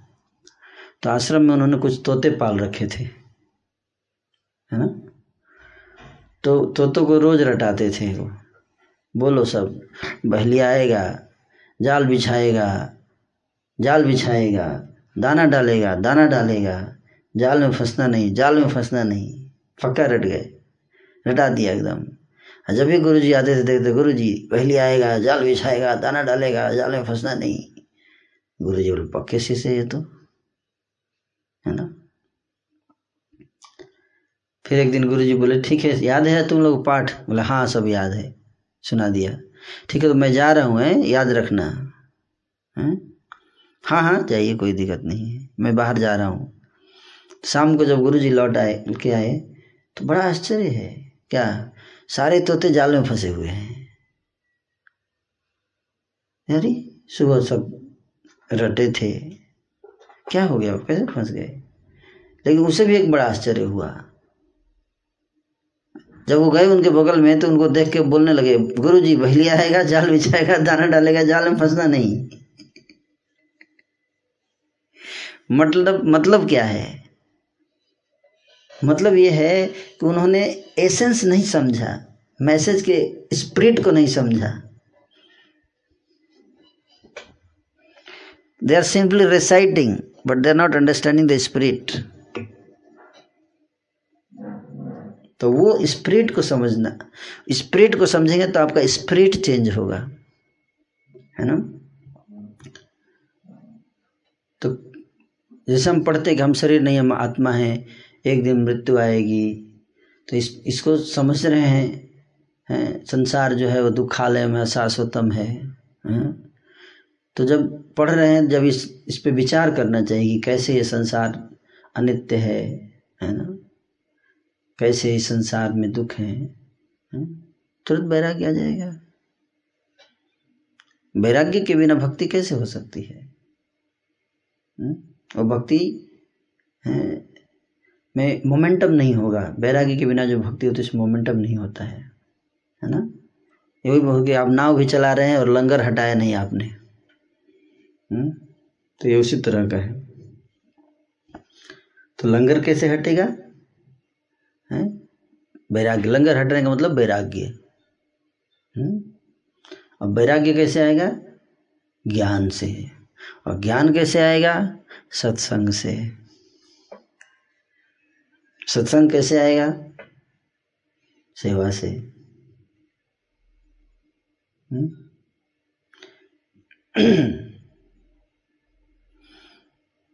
ठीक है ना? सत्संग में बैठिए ऐसे लोगों के साथ बैठिए जो पैसे को वैल्यू नहीं देते, पैसा उनके लिए इम्पोर्टेंट नहीं है। ऐसे लोगों को अपने सर्कल में जोड़िए, जो वैराग्य से, जिनके लाइफ में वैराग्य है है ना? तो आपके अंदर भी आएगा वो। ऐसे लोगों के बीच आप बैठेंगे जो पैसे को बहुत वैल्यू देते हैं, उनके लिए पैसा ही सब कुछ है। जैसे आप ऑफ़िस जाते हैं तो ऑफ़िस में जाएँगे तो सारा संसार यही बोलता है ना कि क्या है, हरे कृष्णा हरे कृष्णा। अच्छा क्या होगा, ऐसे पैसा मिलेगा? तुम अपना जीवन बर्बाद कर रहे हो टाइम चैंटिंग करके तो इससे क्या होगा? असत्संग हो गया ये। इससे आपको डिस्करेजमेंट मिलेगा। अब भक्तों के बीच में बैठेंगे, भक्त आपको बोलेंगे, प्रभु, क्या पैसे के पीछे भाग रहे हो? माता जी क्या पैसे के पीछे भाग रही हो? ये सब साथ नहीं देगा, सब छूट जाएगा एक दिन। देखो, कुछ केहू सुख नहीं देवे पुत्र परिवार। तो ऐसे लोगों के साथ आपको इंस्पिरेशन मिलेगा है ना? लाइक दैट तो आपका प्रश्न बहुत अच्छा है ना? सिंसियर डिवोटी आप लग रहे हैं। हुँ? लेकिन ये पॉइंट है कि बैराग्य नहीं रह, रहेगा तो हमारी नाव आगे नहीं बढ़ेगी। ठीक है? और ज्ञान। कई बार हम देखते हैं भक्त लोग रिचुअल करते हैं है ना? शास्त्रों को ज़्यादा वैल्यू नहीं देते। तो इसलिए आसक्ति नहीं जाती है उनकी। आसक्ति संसार से कटना ये सबसे इम्पोर्टेंट है। हम्म? तो पर आसक्ति को काटना कठिन है क्यों? कि काटने में दर्द होता है ना। इसलिए इस पे ज़्यादा कोई प्रयास नहीं करता ना कि अब मान लीजिए आपकी आसक्ति काटो तो आप गुस्सा हो जाएँगे, है कि नहीं? इसलिए साधु लोग भी सावधान रहते हैं, है ना? ज़्यादा नहीं काटते किसी का। हम्म? तो आसक्ति को काटना ये बहुत कठिन काम है है ना? लेकिन हाँ आपको इतना ज़रूर एश्योर करूँगा कि आप इसी तरह से अगर लेक्चर में बैठते रहेंगे तो अपने आप ये चीज़ें धीरे धीरे ठीक हो जाएँगी। इसमें आपको ज़्यादा चिंता मत कीजिए हैं? ये प्रोसेस है अपने आप ठीक हो जाएगा है? और एक दिन आप मेरे से भी अच्छा भक्त बन जाएँगे।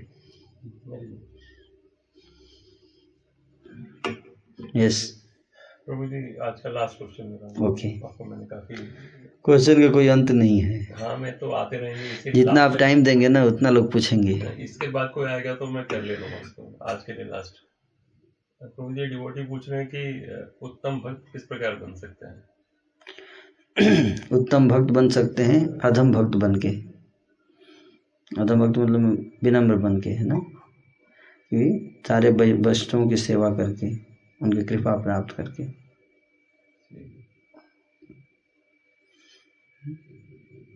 हमें उत्तम भक्त मत बनिए, हमें अच्छा भक्त बनिए। उत्तम भक्त बनेंगे तो अहंकार आ जाएगा? अच्छा भक्त बनिए अच्छा भक्त मतलब क्या? जो दास दास दासन सबकी दास सेवा करना चाहता है। सबकी सेवा करने का भाव है। अच्छा भक्त। जिस दिन आप सोचेंगे, उत्तम भक्त हो गया। तो क्या आएगा? अहंकार हो जाएँगे। आप उत्तम बने, इसका मतलब कोई अधम है। तो कंपेयर कंपेयर हो गया ना। ये अधम है। मैं उत्तम हूँ मतलब ये उत्तम नहीं है। हो गया ना?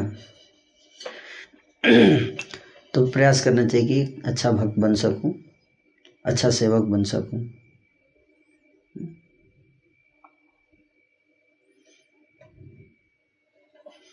वैष्णव की कृपा चाहिए। वैष्णव की कृपा कैसे मिलेगी? वैष्णव की सेवा करने से। तो एक गीत है भक्ति विनोद ठाकुर जी का। उसमें बताया गया कि क्या क्या करने से व्यक्ति अच्छा भक्त बन सकता है हम्म? तो गीत आपको मैं बता देता हूँ, पढ़ लीजिएगा सुध भकत चरण रेणु, भजन अनुकूल, भकत सेवा परम सिद्धि प्रेमलतिकार मूल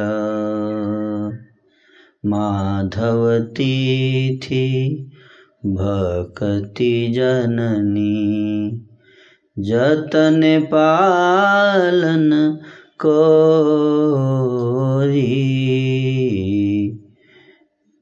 गौर प्रिया साक सेवने। है? ये गीत आप पूरा याद कर सकते हैं, है ना? और इसमें वो वो चीज़ें, इनमें जो जो चीज़ें बताई गई है, हैं, उन चीज़ों को आप करेंगे डेली, नित्य प्रति तो आप भक्ति तेज़ी, भक्ति में तेज़ी से आगे बढ़ सकते हैं, है ना? और एक किताब है, उसको भी पढ़िए। उस किताब का नाम है उपदेशामृत नेक्टर ऑफ़ इंस्ट्रक्शन और उस किताब में कुछ चीज़ें मना किया गया है कि ऐसा मत कीजिए। और कुछ चीज़ें बताया गया है कि इसको करना है। वो दो इन, उन चीज़ों को करेंगे तो आप भक्ति में बहुत तेज़ी से आगे बढ़ जाएँगे fast Hare Krishna. Thank you so much